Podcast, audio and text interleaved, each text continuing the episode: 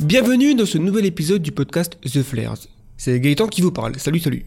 Alors, je reçois aujourd'hui Terence Erickson, neuroscientifique à l'Institut Curie à Paris, spécialisé dans la neurobiologie synthétique et membre de l'Association française de transhumanisme.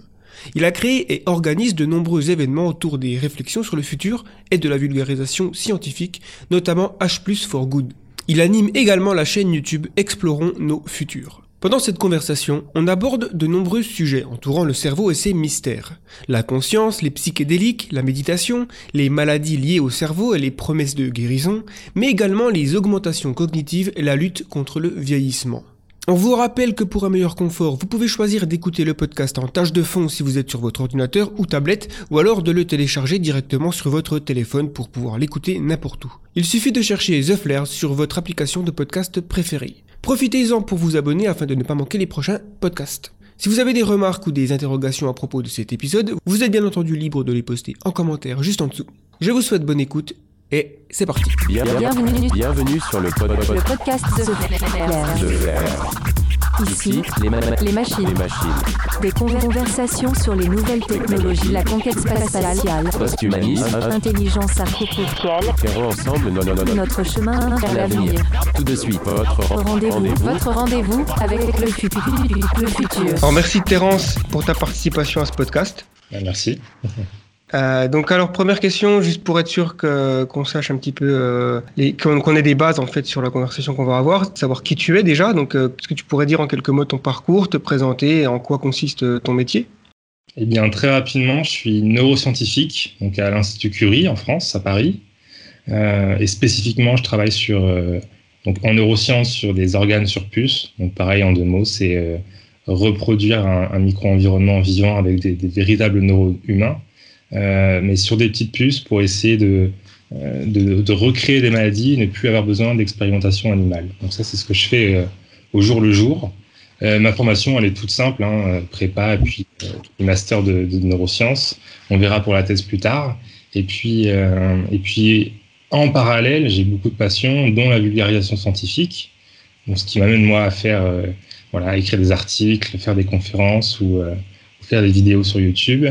Et puis, euh, toute une partie qui m'intéresse beaucoup, enfin, c'est euh, euh, animer les communautés, sur Paris notamment. Donc, en gros, je fais de, de l'événementiel pour réunir les gens de tous les horizons pour faire des débats, notamment sur les nouvelles technologies, et que tout le monde puisse y prendre part. Voilà. Ok, c'est sympa. Et donc, euh, en... tu, tu, fais aussi partie euh, de l'Association française de transhumanisme. C'est d'ailleurs euh, un petit peu sous ce biais qu'on s'est rencontrés, euh, enfin, quand tu m'as contacté sur, sur Internet. Je pense que tu avais vu la, certaines conversations que j'ai déjà eues avec Alexandre. Exactement. Et voilà.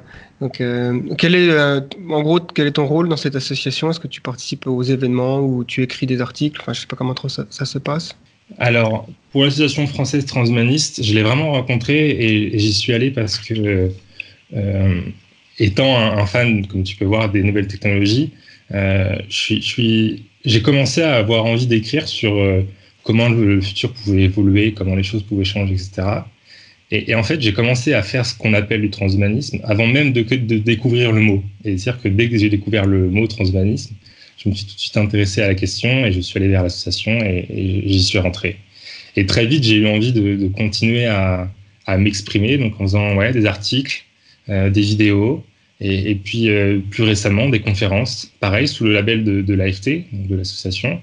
Et, euh, et, voilà. Donc toujours dans cet état d'esprit de, plutôt que d'énoncer les choses, essayer de, prendre part au débat, vraiment être acteur du débat, et d'amener tous les gens à pouvoir le faire aussi. Ok, donc est-ce que euh, tu es plutôt du côté de la neuroscience du coup, donc euh, des, connaissances sur ce sujet vis-à-vis -vis du transhumanisme ou tu, tu n'hésites pas à aller euh, explorer d'autres euh, voilà, sous-catégories sous du transhumanisme, que ce soit euh, l'intelligence artificielle, bah, même si c'est, j'imagine, assez lié quand même à la neuroscience. Mais, ouais, c'est sûr. Je suis très, très curieux, donc ça, c'est sûr que j'aime bien aller sur les autres sujets. Bah, principalement, neurosciences, c'est forcément ma passion première, mais toutes les biologies, biotechnologies, parce que du coup, j'ai un master qui me permet d'avoir des connaissances en génétique, principalement aussi, et sur plein d'autres petites choses. Donc tout ce qui touche à, à vraiment la biologie, ça, je suis, euh, je suis fan et je m'estime capable de répondre sur ces questions-là. Mais c'est sûr que très vite, euh, quand on parle de transhumanisme, donc toute la partie philosophie et psychologie, moi j'adore ça aussi, et métaphysique, donc celle-ci, euh, j'y vais, même sans avoir de connaissances forcément, mais juste en parler ça me fait plaisir. Et puis, comme tu dis, petit à petit, j'essaie de, m'intéresser à d'autres sujets comme, comme l'intelligence artificielle, qui, pour moi vont devenir hyper importants, notamment dans mon, dans mon domaine de la neuroscience. Ouais, c'est vrai que tu, tu es dans une discipline, en tout cas scientifique, qui, euh, qui est en plein boom, je dirais, euh, vis-à-vis des questions éthiques qui vont se poser dans le futur. Euh, très vite, hein, au niveau voilà, augmentation, au niveau bah, déjà guérison et, et, tout ça. Quoi. Donc, alors, par rapport à la neuroscience, enfin, quand on dit neuroscience, c'est un, une discipline assez large. J'imagine qu'il y a plusieurs sous-catégories. Tu disais, tu fais plutôt des, plutôt sur une branche qui étudie les, les neurones, comme, enfin, en gros, si j'ai bien compris. Ouais tu essayes de pouvoir étudier comment des parties du cerveau fonctionnent sans forcément avoir un cerveau sous la main. Exactement. D'accord.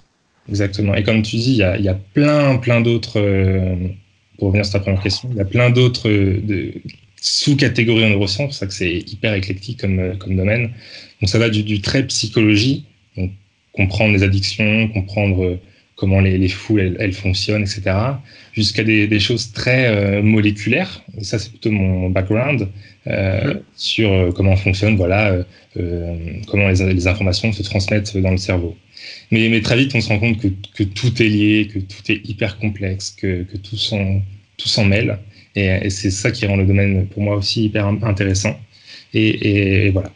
Ouais, c'est vrai que le, cerveau, ça, a longtemps été euh, un mystère. Euh, en, biologie, c'est peut-être la dernière chose qu'on a réussi à commencer à expliquer, euh, en tout cas bien avant d'autres fonctions euh, voilà, ouais. du corps.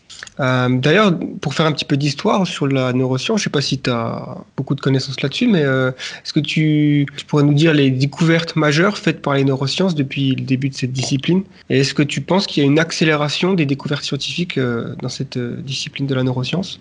Alors, c'est une très bonne question. C'est vrai que les neurosciences, ça, ça reste un des, des derniers bastions euh, qu'on connaît très très peu, dans le sens où on en connaît encore moins que, que, la génétique, qui est pourtant quelque chose dont on ne connaît pas grand-chose encore. Euh, c'est vrai que les grandes découvertes en neurosciences, euh, bah déjà forcément, si on prend vraiment les, temps les plus lointains, c'était de comprendre que, que toute l'âme et la pensée venaient du cerveau et non pas du cœur. Mais, mais pour parler de choses qui sont vraiment, pour moi, en plus de sens, l'une des grandes découvertes, ça a été tout ce qui s'est fait au niveau de, du phénomène d'émergence des réseaux de neurones. Je m'explique. En gros, c'est qu'on a compris que toutes nos, grandes fonctions, la conscience, etc., euh, émanaient pas non plus. Il fallait pas aller voir le tout tout petit, l'infiniment petit pour les comprendre, mais il fallait raisonner par l'émergent. Donc c'est c'est dire que le tout est plus que la somme des parties et, euh, du coup, on a commencé à comprendre que, euh, en, en, fait, notre neurone, tu vois, et nos réseaux de neurones, euh, on ne pouvait pas les réduire à, à juste eux-mêmes, il y avait quelque chose en plus que nous, on n'arrivait pas à comprendre, tu vois. Et, et, du coup, on a essayé, euh, on a commencé à développer tout ce, ce qu'on appelle le cône neural. Et donc, on a vu que, notamment, il y avait bien plus que juste des, des, signaux électriques dans le cerveau, mais il y avait des signaux mécaniques, il y avait des signaux biochimiques, etc. Et ça a totalement complexifier le modèle. Euh, et du coup, aujourd'hui, bah, on a encore plus de questions tu vois, qu'on a de réponses. Mais moi, ça me plaît beaucoup. ouais, c'est souvent le cas. La, la, la, science en général, euh, c'est la, voilà, la découverte de nouvelles euh, ouais. contrées, je dirais, nous, nous, nous permet de, de voir euh, plus loin encore. C'est un peu comme quand tu escalades une montagne et tu te rends compte qu'au-dessus qu de la montagne, tu, tu vois qu'il y en a encore plein. C'est un peu une métaphore que reste-t-il à découvrir du coup niveau dans le cerveau? Enfin, quels sont les, les derniers mystères principaux Si j'imagine qu'il y en a, en a quand même pas mal. Ouais. Il y, a, des choses. Je pense que je pourrais commencer par dire ce, dont on est proche de comprendre. C'est plutôt euh, l'aspect en effet métaphysique des choses, dans le sens où tout ce qui est conscience, etc. On commence à voir que c'est des, des phénomènes, dont je disais d'émergence, où euh, on pourrait approximer ça avec des algorithmes, etc. Mais euh, il y a toute une partie qu'on comprend encore pas du tout. Donc il y a deux sous-parties là-dedans. C'est euh, premièrement bah, les grandes maladies du cerveau, c'est-à-dire que Alzheimer, Parkinson, etc. On comprend encore. Alors on sait comment ça fonctionne, mais on ne connaît absolument pas les causes. On ne sait pas si c'est génétique, si c'est viral, si c'est infectieux, si ça vient d'autres organes. On est dans un flou total pour essayer de comprendre, alors que c'est des maladies qui aujourd'hui tuent encore beaucoup de personnes et coûtent plusieurs milliards d'euros chaque année à, l'État, euh, notamment à la sécurité sociale. Donc ça, c'est vraiment quelque chose qui, moi, euh, je trouve important à, aller voir si on veut être altruiste dans le démarche de la neuroscience. Et puis toute l'autre partie, c'est euh, eh ben, en effet aller voir l'infiniment petit, c'est aller voir comment la, mémoire fonctionne, aller voir ces choses-là. On, sait que la mémoire, c'est pas du tout comme la conscience, c'est quelque chose qui est codé pratiquement aux, neurones près. Et ça, pareil, on ne sait pas du tout comment ça fonctionne, notamment parce que c'est un problème de big data, en fait. Hein, tu vois, on a, on a 86 milliards de, neurones dans le cerveau. Chacun a 10 000 connexions, donc ça fait 10 puissance 15 connexions. Enfin, c'est, et c'est un merdier pas possible, quoi. Mais du coup, euh, c'est vraiment les deux parties qui restent à faire. Comprendre la mémoire, comprendre vraiment le code neural, et de l'autre côté, comprendre les, grandes maladies. Ok, ah, c'est vrai que je, les avais en tête, ceux-là. Euh, j'avais aussi euh, noté deux, trois petits trucs. Bon, euh, c'était notamment le. Bon, c'est lié à la conscience, c'est l'idée de le soi, le, le, jeu, quoi, en fait, cette idée qu'on a quand on a cette impression qu'il y a une sorte de continuité, ouais, ça m'a toujours paru assez fou quand on, quand on réfléchit bien au fait qu'il n'y a absolument aucun atome dans mon corps qui est identique à ceux que j'avais quand j'avais 10 euh, ans, par exemple. Pourtant, il y a cette continuité qui fait que je suis la même personne, mais, mais il semblerait quand même que, le, que cette idée de jeu soit, soit une illusion, et c'est compliqué à... Il y a, y a, quand même cette idée de, de, mémoire qui pourrait faire en sorte que c'est ça qui lie les instants entre eux, comme une somme de chaînes. tu sais, une chaîne qui, et euh, mais après, quand, on étudie, enfin, quand on se renseigne un peu plus sur la mémoire, on se rend compte qu'il y a aussi des, fausses mémoires. Il y a des gens qui se rappellent pas exactement les événements, comme ils se sont passés au point de, de faire des erreurs assez grossières. Des, des, fois, quand ils se rappellent leur enfance, par exemple. Ouais. Et ça, euh, j'avoue que ça a tendance à déstabiliser un petit peu nos, notre ego, tu vois, du style, ok, euh, quand on réfléchit bien, la neuroscience d'ailleurs, c'est un peu cette, euh, cette discipline qui, qui, casse un peu les, l'arrogance qu'on peut avoir sur euh, nous-mêmes. Euh, la conscience, tu vois, euh, si ça se réduit aux neurones, il y a beaucoup de gens qui sont un peu vexés par cette idée-là. Oui, c'est ça. Et à la limite, voilà. si je peux donner une métaphore pour expliquer et vraiment qu'on se rende bien compte, quand tu parlais du, jeu, du soi, de la conscience, il y a une métaphore que j'aime utiliser parce qu'elle est vraiment puissante pour comprendre le, le problème et tout ce qui est l'émergence. C'est que quand tu prends une ville vue d'en haut, euh, peu importe que si tu regardes de très très près, est-ce que là il y a une voiture rouge qui est dans un sens, ou est-ce que là il y a un piéton qui est en train de traverser un passage piéton dans quel sens? Peu importe ces micro détails, quand tu prends de l'envol, tu vois toujours une ville. C'est-à-dire que, notamment moi je suis à Paris, peu importe si à Paris il y a une ville qui est une rue qui est coupée ou dans un autre sens ou des travaux etc à quel endroit, ça reste Paris par essence, par par émergence quoi. Et le soi c'est un peu ça aussi. Donc, soit c'est vraiment euh, aller, aller voir quels sont les concepts global qui fait que la conscience est la conscience, même si, comme tu dis, chaque atome va changer au cours de la vie et, les neurones vont évoluer et nos réseaux vont évoluer. Quoi. Ouais, c'est hyper intéressant. Ouais, c'est vrai qu'on est parti plutôt d'une idée, euh, en tout cas euh, historiquement, avec la spiritualité et les religions, plutôt avec une idée de, on a une sorte de, je dirais, d'essence indélébile, indissociable et euh, qui qui va subsister et puis bah, qui va évidemment continuer après la mort physique. Et aujourd'hui, on se rend compte quand même qu'on est plus sur quelque chose de, on est plus sur une somme de, processus qui est fait émerger voilà une conscience quoi quelque chose de plus fort. Et du coup euh, est-ce que tu, travailles aussi sur les animaux ou c'est vraiment que sur les êtres humains tes recherches? Alors ça c'est une bonne question. Comme je, comme j'ai dit le, but l'un des buts de mes recherches c'est de, recréer le vivant pour ne plus avoir besoin d'expérimentation animale mais aujourd'hui et c'est obligatoire pour le faire on est obligé encore d'avoir besoin d'animaux justement pour améliorer nos modèles. C'est-à-dire que concrètement, moi, c'est 50-50. La moitié des expériences que je fais, elles, se font sur des, souris que l'on utilise, euh, et l'autre moitié, elles se font sur des neurones humains qu'on va chercher sur des véritables patients dans nos véritables hôpitaux. Et euh, du coup, on, est encore en train de mixer les deux parce que parce que tant qu'on n'est pas au parfait, il faut il faut qu'on continue avec l'expérimentation animale. J'aurais même tendance à dire que plus, rapidement on fera des expériences avec l'expérimentation animale, plus rapidement on, aura la connaissance pour passer sur des modèles qui n'en ont plus besoin. Voilà. Ouais, effectivement, et c'est vrai que ça serait une bonne, une bonne chose pour, euh, pour les animaux, quoi. Et, euh, ça serait un progrès, je dirais. Euh. Ouais, c'est la dimension un peu progressiste qui, moi, me plaît aussi dans, l'approche. Ouais. Et donc, euh, est-ce qu'il y a l'hypothèse, par exemple, on, entend, bon, il y a, beaucoup d'analogies entre la neuroscience et l'intelligence artificielle, notamment les réseaux de neurones, hein, les neural networks, qui sont qui sont assez assez assez assez vieux finalement depuis à peu près les années 70 en, intelligence artificielle on, a commencé à les utiliser puis après ça ça a un peu perdu d'intérêt. Enfin, il y, a, eu pas mal de raisons qui font que ça n'a pas marché, mais c'est revenu hein, depuis, euh, depuis le début des années 2010, je dirais, euh, les réseaux de neurones, le deep learning et tout ça. On compare souvent le cerveau, les neurones, avec ce qu'on fait aujourd'hui en intelligence artificielle. Est-ce qu'il y a vraiment une corrélation ou est-ce que c'est juste une façon de simplifier les choses? Alors, oui et non, dans le sens où, euh, dans le sens, il y a des choses qui sont inspirées, d'autres non. Je pense que là encore, je peux reprendre l'idée de la, de la métaphore de la ville. Si tu prends deux villes, par exemple Paris et Bordeaux, euh, si tu regardes très très près, il n'y a absolument rien qui est à Paris, qui est aussi à Bordeaux. Tout est totalement différent, c'est pas les mêmes personnes, c'est pas les mêmes voitures, etc. C'est pas les mêmes noms de rue. Et pourtant, les, deux sont des villes. Hein, et quand tu regardes de l'extérieur, les deux, tu peux les confondre.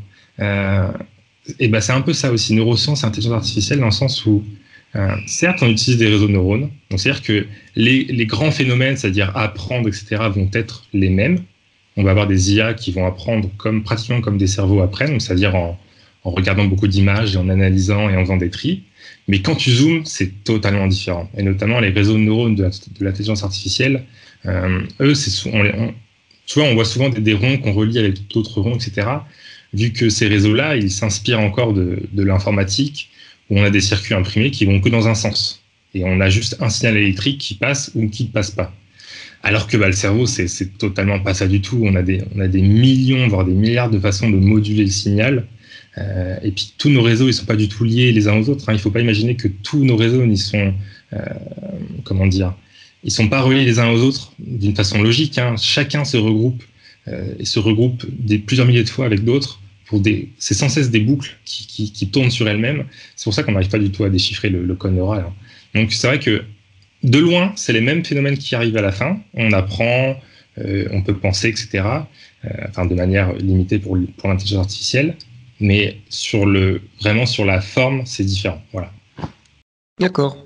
Ouais, c'est souvent euh, de toute façon la, la limitation des, des, images et des métaphores qu'on utilise. D'ailleurs, je pense que l'image qu'on en a du cerveau, elle, évolue à travers le temps, tout comme celle qu'on a de l'univers. On utilise souvent des, des, des, sortes d'analogies, notamment, ben, euh, voilà, quand on regarde la première révolution industrielle, on voyait le corps humain, le cerveau, comme une machine complexe, et on voyait même qu'il y avait, on imaginait même des, un peu des tuyaux, des turbines. D'ailleurs, on, disait bien péter un plomb ou, tu vois, relâcher la pression.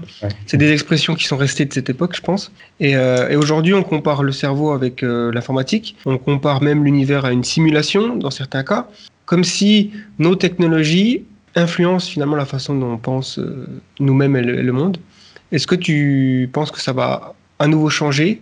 Euh, Est-ce qu'on va dans 50 ans euh, utiliser d'autres façons de, comparer le cerveau et le fonctionnement de tout ça? Alors j'avoue que c'est un bel exercice de prospection que d'essayer de faire ça. Et en effet, je pense que ça va changer. Je pense que bah, déjà, l'intelligence artificielle, si ça continue comme ça, elle va se rapprocher tellement du, elle, va vouloir se rapprocher tellement du fonctionnement du cerveau ou pas, hein, d'ailleurs peut-être pas. Hein. Mais si ça se fait, on, aura le même langage et du coup il y aura plus de, euh, de simplification de modèle. Donc je pense qu'en effet on ira, on ira voir le, cerveau différemment. Et, euh, et, je pense que, alors je sais pas à quoi on comparera le cerveau, mais en tout cas il y aura un moment où ça sera parce qu'aujourd'hui encore, on pense que le cerveau, c'est que des signaux électriques, alors que depuis euh, quelques temps maintenant, on sait que c'est bien plus complexe que ça. Euh, je pense en fait c'est juste le temps que le grand public, que ces, ces choses-là, elles, elles, deviennent grand public, tu vois. Aujourd'hui, on voit vraiment le cerveau comme étant électrique.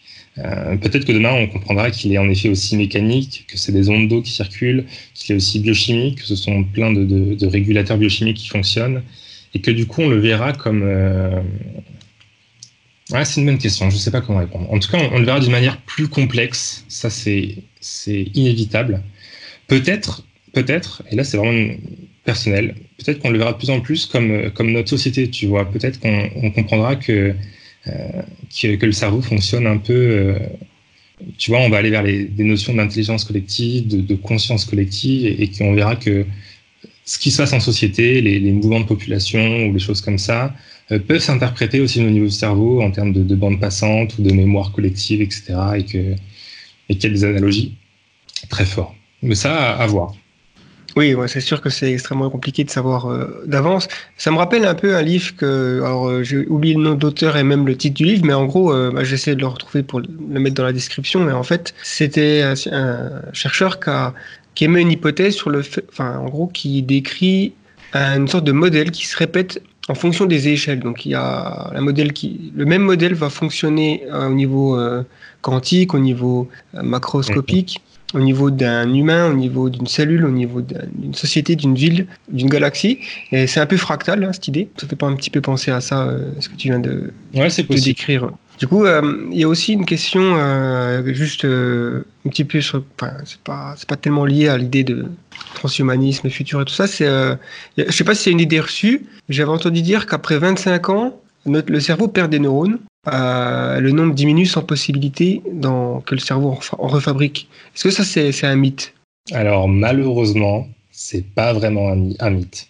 Dans le sens où l'organe, l'organe qui est le cerveau est unique dans le sens où c'est l'un des seuls organes où euh, le, nombre de neurones que tu as euh, est déjà présent à ta naissance et ne va faire que diminuer. C'est-à-dire qu'en fait, comment dire Tu vois, nos, réseaux sont, tellement complexes, avec des choses tellement complexes à mettre en place, en, termes de, une fois qu'ils ont fait leur connexion et tout, que s'il y en a un qui meurt, c'est impossible à l'état adulte d'en remettre un et de faire en sorte qu'il se, se rebranche avec les 10 000 connexions exactement de la même manière c'est un défi impossible à faire. Peut-être que demain on y arrivera hein, avec les, technologies.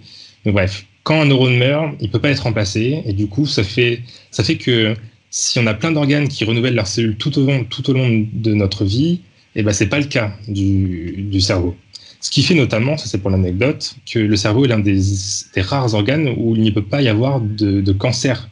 Parce qu'on est, comme vu que les, les neurones ne se reproduisent pas, ne se divisent pas, euh, et sachant que le cancer est une, est une dégénérescence de la, de la division cellulaire, on ne peut pas avoir de cancer du enfin, des neurones, à proprement parler. On peut avoir mhm. d'autres cellules dans le cerveau, mais pas du, des neurones. Bref, je ferme l'anecdote. Et, euh, et donc, en effet, bah, c'est-à-dire que à la naissance, on a nos, nos, 86 milliards de neurones. Alors, 86 milliards, c'est un nombre qu'on a approximé. Peut-être qu'il va changer dans les, dans les années à venir, mais pour l'instant, on pense qu'il y en a 86 milliards. Et, euh, et donc, après la naissance, jusqu'à voilà, jusqu'à la fin de la croissance, jusqu'à la puberté, on, ne va que faire. Euh, donc, nos neurones sont là, mais les connexions, elles, vont évoluer tout le temps. Voilà, c'est le, le, principe de l'apprentissage, etc. Elles vont se remodeler, etc. Et en effet, bah, à partir de, de 20, 25 ans, comme tu dis, c'est là où les, les mécanismes de, de, vieillissement commencent chez l'homme. On pourrait croire que le vieillissement commence bien plus tard, mais le, le vieillissement commence dès, euh, dès la fin de la croissance, pardon. Et du coup, mhm. à ce moment-là, eh ben, en effet, alors soit on, on, préserve nos neurones en ayant en effet, voilà, en faisant du sport, en ayant une, alimentation, etc., euh, saine, équilibrée, en respirant de l'air pas trop pollué, par exemple, parce que ça, c'est très important sur, sur la qualité des neurones. Et puis, et puis très rapidement, si on ne fait pas ces choses-là, ou, ou, même rien que par le vieillissement, on va commencer à perdre des cellules, etc., jusqu'à avoir des, des, des, euh, des hypertrophies euh, très importantes dans le cas d'Alzheimer, où, par exemple, Alzheimer, c'est la zone de la mémoire qui est particulièrement réduite à néant. Quoi. Voilà. Ok, ouais, c'est vrai que c'est, euh, ça fait un peu, un peu, un peu flipper. Pardon, ça fait un peu flipper, ouais. ouais du, du, grand défi des neurosciences, hein, c'est, c'est, c'est, euh, on a un problème et il faut faire avec, quoi. Donc il faut faire avec. Ouais. Ouais, j'imagine de toute façon qu'une des principales raisons et motivations derrière la, neuroscience, c'est déjà l'envie, bah, évidemment, de comprendre le fonctionnement du cerveau, puisque c'est jusqu'à présent l'objet le plus complexe qu'on a trouvé dans l'univers. Mais c'est aussi euh, l'envie de soigner les maladies qui sont liées au cerveau, qui sont extrêmement difficiles à vivre pour à la fois pour les personnes qui les subissent, mais aussi pour les proches, parce que ben, enfin, c'est quand même euh, c'est le siège de ce qui on est. Et donc, quand, euh, on commence à perdre la mémoire et tout ça, c'est forcément difficile. Euh, du coup, est-ce que, est que tu penses que toutes les maladies liées au cerveau seront un jour traitables? Ou est-ce que tu, il, semblerait qu'il y ait quand même des, des sortes d'impasses sur euh, certains traitements ou certaines maladies qui, sont, qui paraissent être presque inéluctables quoi Alors, j'ai tendance à être très optimiste. ouais, et, euh, et, euh, et, je, et, je, crois plutôt en, dans, en le fait euh, il y, a des choses inconcevables aujourd'hui qui demain seront peut-être euh, d'une réalité euh, totalement banale. Enfin, je me dis à chaque fois qu'on a parié contre le pétrole, on a parié contre Internet, et, ces choses-là sont, arrivées. Donc je me dis, est-ce qu'on peut vraiment parier contre le fait que nos maladies, on n'arrivera pas à les, soigner plus tard? J'en doute, parce que certains, certains diront que c'est la loi de Murphy. Hein. Euh, je, pense que si, on continue à avoir nos, connaissances, on pourra euh, essayer vraiment d'aller tout comprendre. Mais, aujourd'hui, euh, voilà, les, les, grandes maladies qui restent vraiment, qui sont les, les, moins compréhensibles en tant que, dans le sens où on ne connaît pas les causes, c'est vraiment Alzheimer, Parkinson. Et en effet, euh, ce qui est assez intéressant, c'est que on, est aussi bien d'avoir la solution genre demain, mais littéralement demain, que d'avoir la, solution dans bah, peut-être 10, 15, 20 ans. Quoi. Ça dépend vraiment de, des équipes qui travaillent, ça dépend vraiment de nos connaissances, de, l'idée du chercheur à la base pour, pour avoir la bonne idée. Ouais, hmm. ouais c'est vrai que. mais alors, du coup, Alzheimer, est-ce que c'est une maladie qui est forcément liée au vieillissement ou est-ce que c'est une maladie qu'on peut choper euh, à 18 ans ou quelque chose comme ça? Alors ça, c'est la question du moment, dans le domaine d'Alzheimer. Hein. Euh, mhm. en, fait, jusqu'à aujourd'hui, il y a un consensus scientifique qui est de dire que la maladie, d'Alzheimer est 100% liée au vieillissement, dans le sens où euh, ta, ta, probabilité d'avoir Alzheimer est totalement corrélée au fait d'être de plus en plus vieux. mais ces derniers temps, et c'est ça qui rend la, maladie, je pense. Alors, c'est une maladie, donc c'est dur de dire que c'est passionnant et fascinant, mais ça, ça l'est quand même, hein, quelque part. Hein. Euh, on est en train de se rendre compte que peut-être l'une des causes qui. Parce que la maladie d'Alzheimer, c'est euh, voilà, des plaques qui se forment au niveau des neurones, qui, qui les empêchent de fonctionner. C'est un peu comme s'ils se mettaient à rouiller, quoi, en, quelque sorte. Euh, on se rend compte que ces plaques pourraient, pourraient, alors je dis bien pourraient, être dû à, la présence de, virus et, que l'organisme se défend de ce virus-là en, en créant ces plaques dans le cerveau. Donc on est en train de passer d'un modèle où Alzheimer serait une maladie chronique liée au vieillissement à Alzheimer est peut-être finalement une maladie infectieuse. C'est-à-dire que ce serait une maladie qui n'est pas directement en elle-même une maladie, mais qui est une conséquence d'une autre infection, qui est celle par un virus euh, très bien donné. J'ai plus le nom du virus, donc je ne peux pas le donner. Mais euh, mais, mais, voilà, voilà où on en est, c'est-à-dire sur l'état actuel des connaissances, on, on, en est à découvrir des choses qui sont tellement loin de ce qu'on pense au départ que, bah voilà, c'est.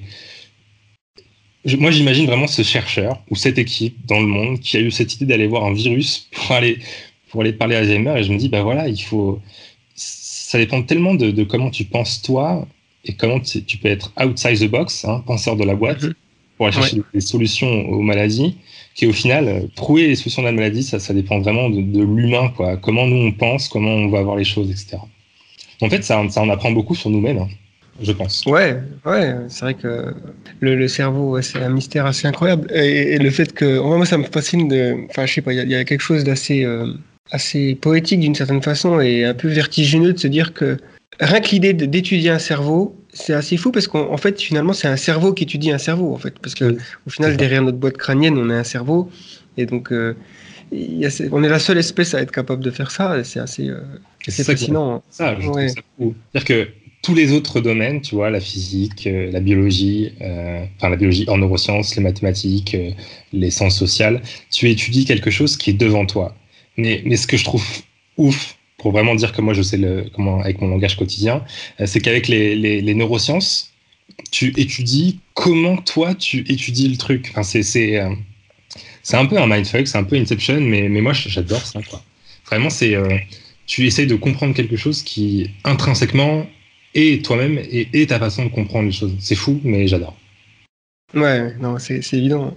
Alors, par, par exemple, euh, donc on a parlé un petit peu du processus de vieillissement euh, avec Alzheimer qui pourrait être lié au vieillissement, mais pas forcément. Euh, quel est le, en, règle générale, le processus du vieillissement au niveau du cerveau? Est-ce que c'est des neurones qui, comment comment ça se fait que les neurones meurent comme ça? Est-ce qu'ils sont juste fatigués ou est-ce que c'est trop trop trop de picole Je sais pas. Alors oui, ça c'est ce qu'on appelle comment comment expliquer ça? La plupart, la, plus grande partie des, dommages que tu vas rencontrer dans ton cerveau au cours de, ta vie, elles, se font vraiment par rapport à ton environnement, à ce que tu manges, à ce que tu bois, à ce que tu fumes, à ce que tu respires, etc. Dans le sens où toutes ces choses-là, elles ont un impact sur le cerveau. On sait que la malbouffe et pratiquement et principalement les, sucres rapides sont, sont assez mauvais pour, euh, pour le cerveau, dans le sens où euh, voilà, ça va, ça va oxyder. L'oxydation, c'est la rouille hein, au niveau moléculaire. Donc l'oxydation des neurones, ça veut dire que la machine elle est en train de rouiller. Donc c'est des choses qui, qui vont que faire rouiller. On sait que, que tout ce qui est pollution, notamment, ça passe au niveau du nez. Au niveau du nez, tu as une grosse concentration de, terminaisons, de terminaisons nerveuses qui sont directement liées au cerveau. C'est-à-dire que quand tu respires de la pollution, et eh ben cette pollution, notamment les particules fines de fer elles peuvent, et, de, et de magnétite, elles peuvent directement passer dans le, dans le cerveau. Donc voilà, il y a plein de choses qui influencent directement le cerveau.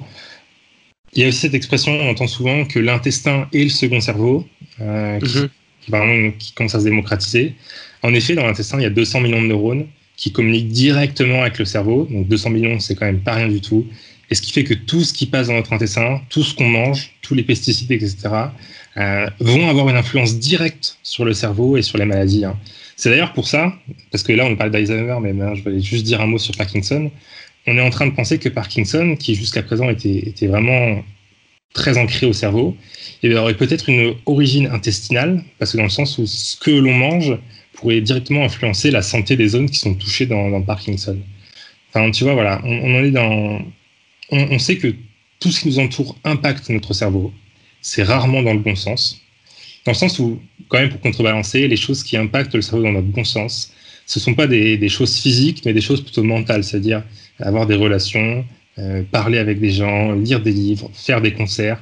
Les concerts, c'est très très bon hein, pour la santé du cerveau, euh, parce que c'est des grosses décharges de, bonheur dans, le cerveau qui font que ça, ça protège, hein, tout simplement. Hein. ça réduit l'inflammation et ça protège. Les, concerts? Ouais, les concerts, les concerts, c'est vraiment. Euh, hmm.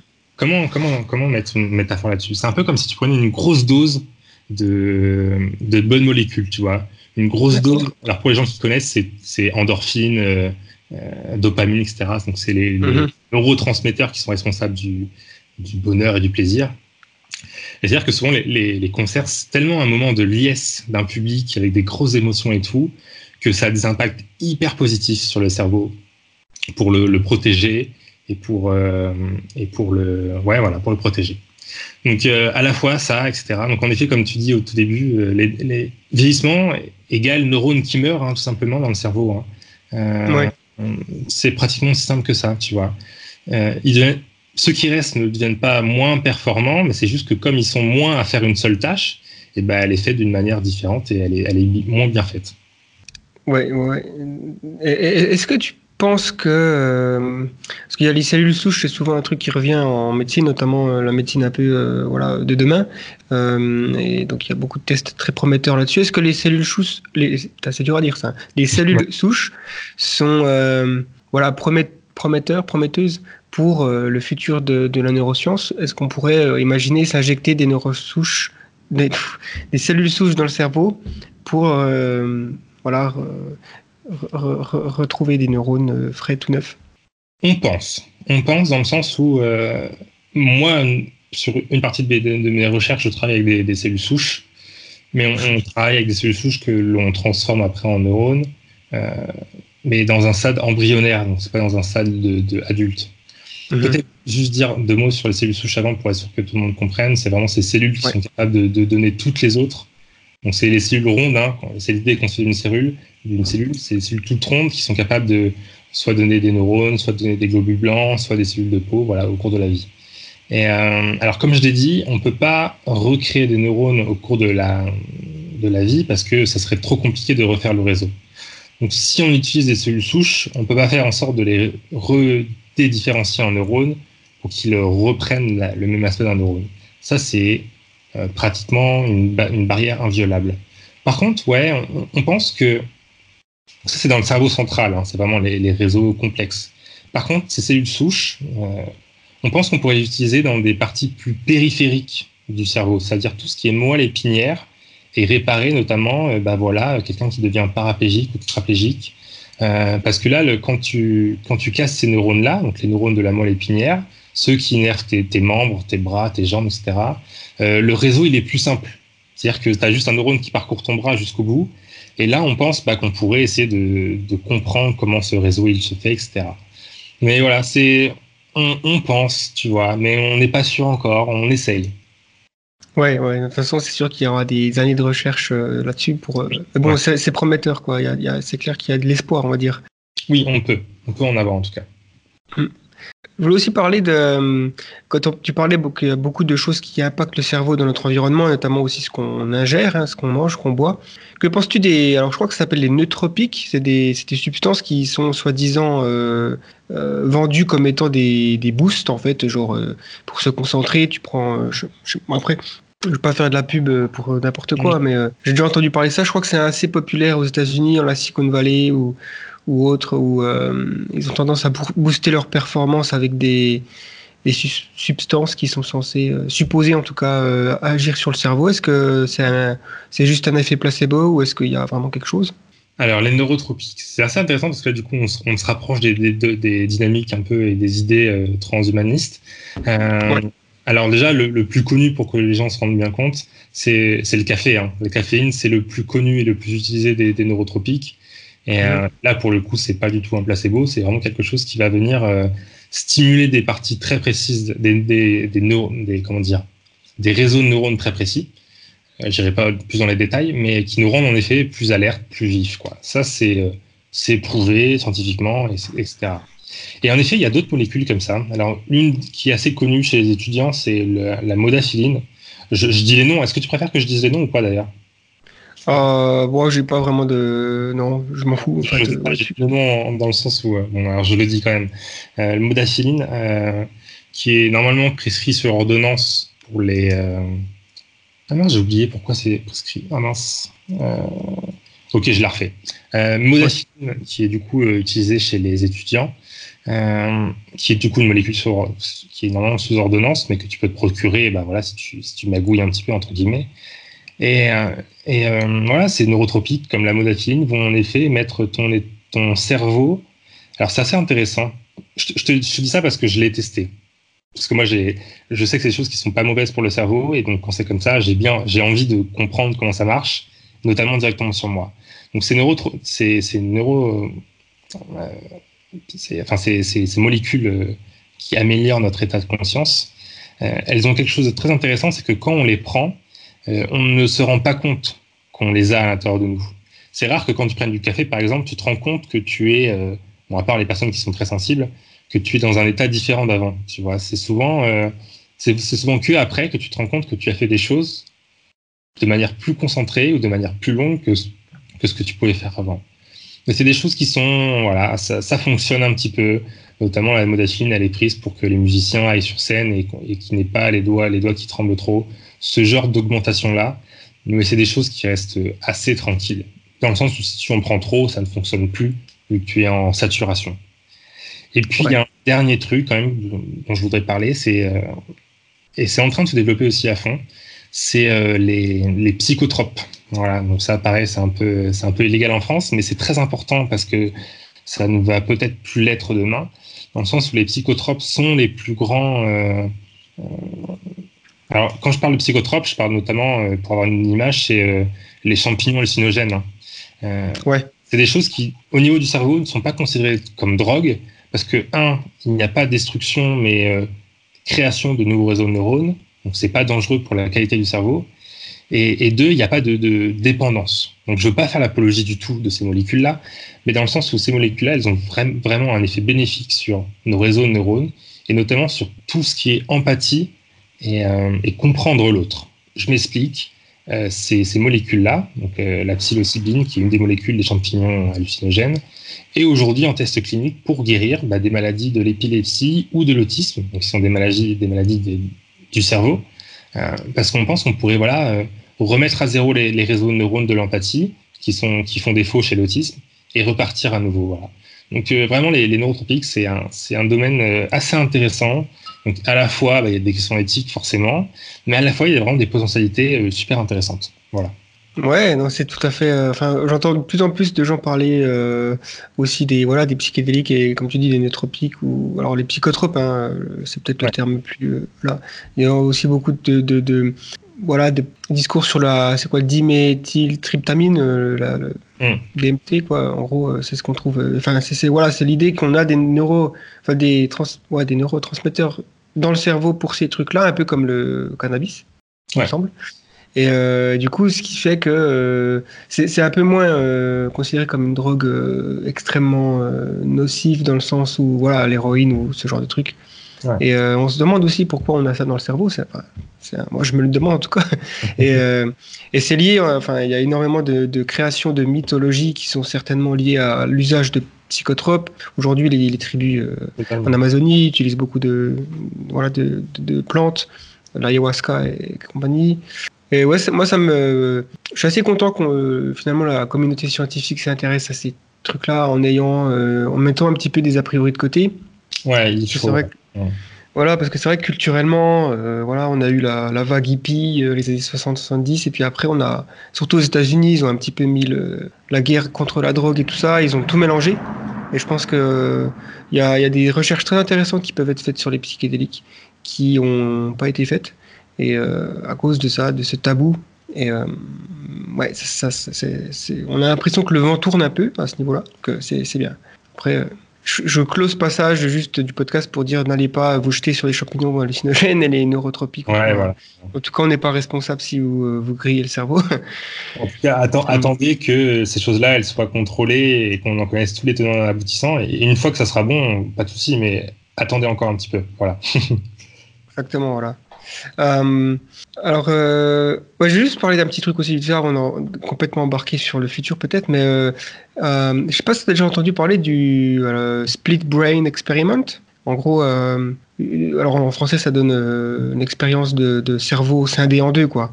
Parce qu'il y a l'hémisphère gauche, l'hémisphère droit. Et il y a eu des expériences qui ont été faites où on coupe le lien entre les deux. Et donc euh, la personne, elle reste quand même, euh, voilà, elle est vivante, quoi. Mais euh, mais il y a deux personnalités assez distinctes qui sont créées, puisque euh, le cerveau gauche et le cerveau droit, ils, ils sont responsables de différentes choses. Et donc Ouais. ça remet pas mal en cause euh, la question d'identité, de personnalité. Donc ça, ça, ça fout bien le bordel là-dessus, puisque euh, Ça, oui. alors, je, je sais plus exactement des détails de cette expérience. Faudrait regarder en ligne, mais il y avait des. Il me semble qu'en gros, vu que le cerveau gauche, c'est celui qui est responsable du langage, il me semble.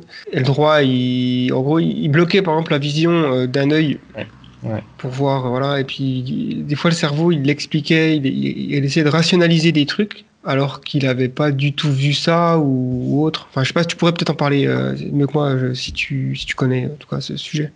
Ah, En tout cas, euh, très, simplement, c'est vrai qu'on a cette, re- cette représentation du cerveau dans le sens où, euh, alors ça c'est tout simplement fait qu'il y a des zones qui sont très précises, qui sont localisées dans l'un ou dans l'autre, hein. et, euh, et ces, deux ces deux hémisphères pardon, se parlent constamment quand ils sont reliés, et quand on les coupe, c'est-à-dire qu'on va couper le, le corps cailleux, qui est le, alors le corps cailleux c'est la zone qui relie les deux hémisphères, qui est juste une zone où il y a toutes les terminaisons, elles, elles passent, mais si on coupe, en effet, il n'y a pas de mort du cerveau parce que ça, ça ne suffit pas. Enfin, le cerveau peut vivre sans. Alors, en effet, ça, remet en question le, soi et la notion d'identité. Euh, alors, je n'irai pas sur les détails de cette expérience, mais euh, au contraire, j'essaierai peut-être peut d'être plus large.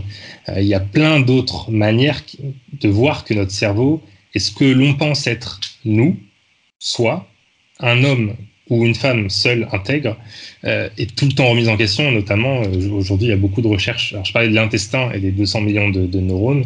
L'intestin aussi, c'est des milliards et des milliards de bactéries. Et notamment, je ne sais pas si, si tu sais, il y, a, il y a plus de bactéries dans, le, dans notre intestin qu'il n'y a de cellules dans tout notre corps. Et ça, Ah, ouais, ouais. 10 fois plus. Donc il y a, si tu prends notre corps et que tu le mixes et que tu prends au hasard une cellule, tu as 10 fois plus de chances de tomber sur une bactérie de l'intestin qu'une cellule de ton corps. Donc ça, c'est totalement fou. Et ces choses-là, Mm. ces bactéries, elles, elles influencent directement notre personnalité, notre façon d'être, etc. On pense même, et là c'est un peu disruptif, je pense, qu'on pourrait aller voir la, la personnalité de quelqu'un en allant voir ces, ces bactéries euh, intestinales. Donc tu vois, on- on- ce qu'on appelle le soi et tout, c'est vraiment quelque chose qui, euh, qui parce que là, jusqu'à présent, j'ai parlé beaucoup de, neurones et de cerveau, mais qui est loin d'être euh, cantonné à cela. hein. Alors, je ne crois pas dans les, théories psychiques qui dit que, l'âme est, ailleurs. hein. Euh, c'est pratiquement indéniable que quand, tu meurs et quand ton cerveau meurt, ta conscience meurt aussi. Mais, euh, mais, mais ce, que, ce qui fait toi est, vraiment au-delà de ton cerveau. hein. Je, parlais des, bactéries, toi tu parlais de, de se splitter en deux, ce qui prouve bien que au final, euh, un seul cerveau peut avoir sa personnalité, mais même rien que les souvenirs ou notre environnement, tu vois.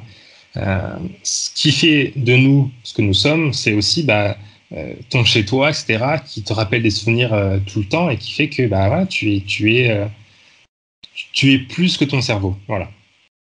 Hmm. ouais, tout à fait. C'est vrai qu'il faut, faut aussi. Il y a, il y a un réductionnisme qui est. ouais.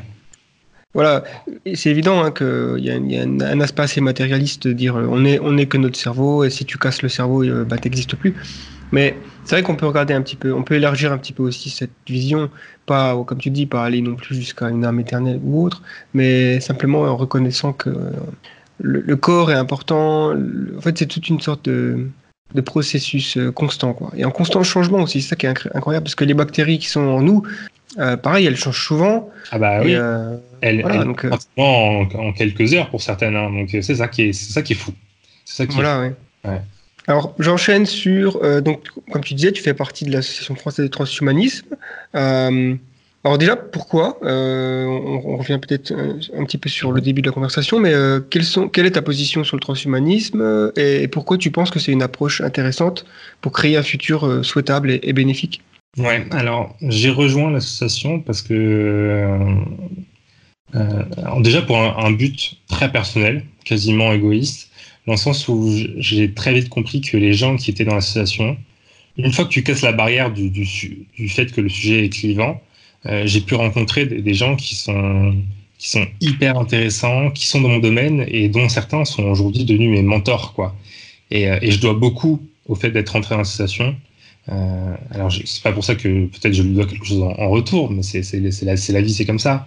Mais euh, beaucoup de choses euh, qui me sont arrivées, euh, le sont grâce à l'association parce que je pense que c'est les personnes qui sont, pour, me répéter, hein, une, fois que tu oses parler du sujet, et que tu oses prendre les choses en main, et que même mieux, tu oses mettre ton nom et ta photo sur l'étiquette transhumaniste, faut déjà, c'est déjà, je pense, un, bel effort, euh, qui est louable ou pas, hein, selon nos idées, selon nos idées hein, mais rien que de le faire, c'est-à-dire que voilà, tu, oses prendre part, tu oses prendre position, et du coup, c'est des gens qui sont assez ambitieux derrière. Euh, et en deuxième partie, ce que j'ai trouvé euh, à l'association, c'est euh, l'aspect philanthrope et altruiste. Alors là, forcément, c'est la partie où je vais vendre euh, le transhumanisme et l'association, mais, mais ce qui est totalement mon point de vue personnel, hein, qui est totalement à discuter. Je, je trouve vraiment qu'il y a une démarche euh, philanthrope et altruiste dans le sens où on va essayer d'aller voir vraiment les, grands problèmes de ce monde, euh, que ce soit l'écologie ou les inégalités, etc. Et principalement, donc, euh, bah, tu peux t'en douter, tout ce qui est les souffrances non souhaitées mentales et physiques dues au vieillissement. Et, et, voilà, on va essayer d'aller voir comment mettre la priorité sur ces choses-là, dans un cadre éthique très bien défini. Et, et pour reprendre une phrase que j'aime utiliser, c'est voilà, est-ce est -ce que le transhumanisme, c'est plutôt se focus sur euh, passer du temps à faire de la recherche sur le vieillissement plutôt que, comme aujourd'hui, passer du temps à, développer l'iPhone 10 à la place de l'iPhone 9 ou, ou passer de la, 4G, de la 4G à la 5G. Voilà, on, pense qu'il y a des priorités et je, pense vraiment que le bonheur que tu trouves en changeant de téléphone ou de 4G à 5G, il est absolument minime, alors que pourtant c'est des sommes considérables qui sont mises dedans. Euh, donc c'est les lois du, capitalisme hein, quelque part. Hein.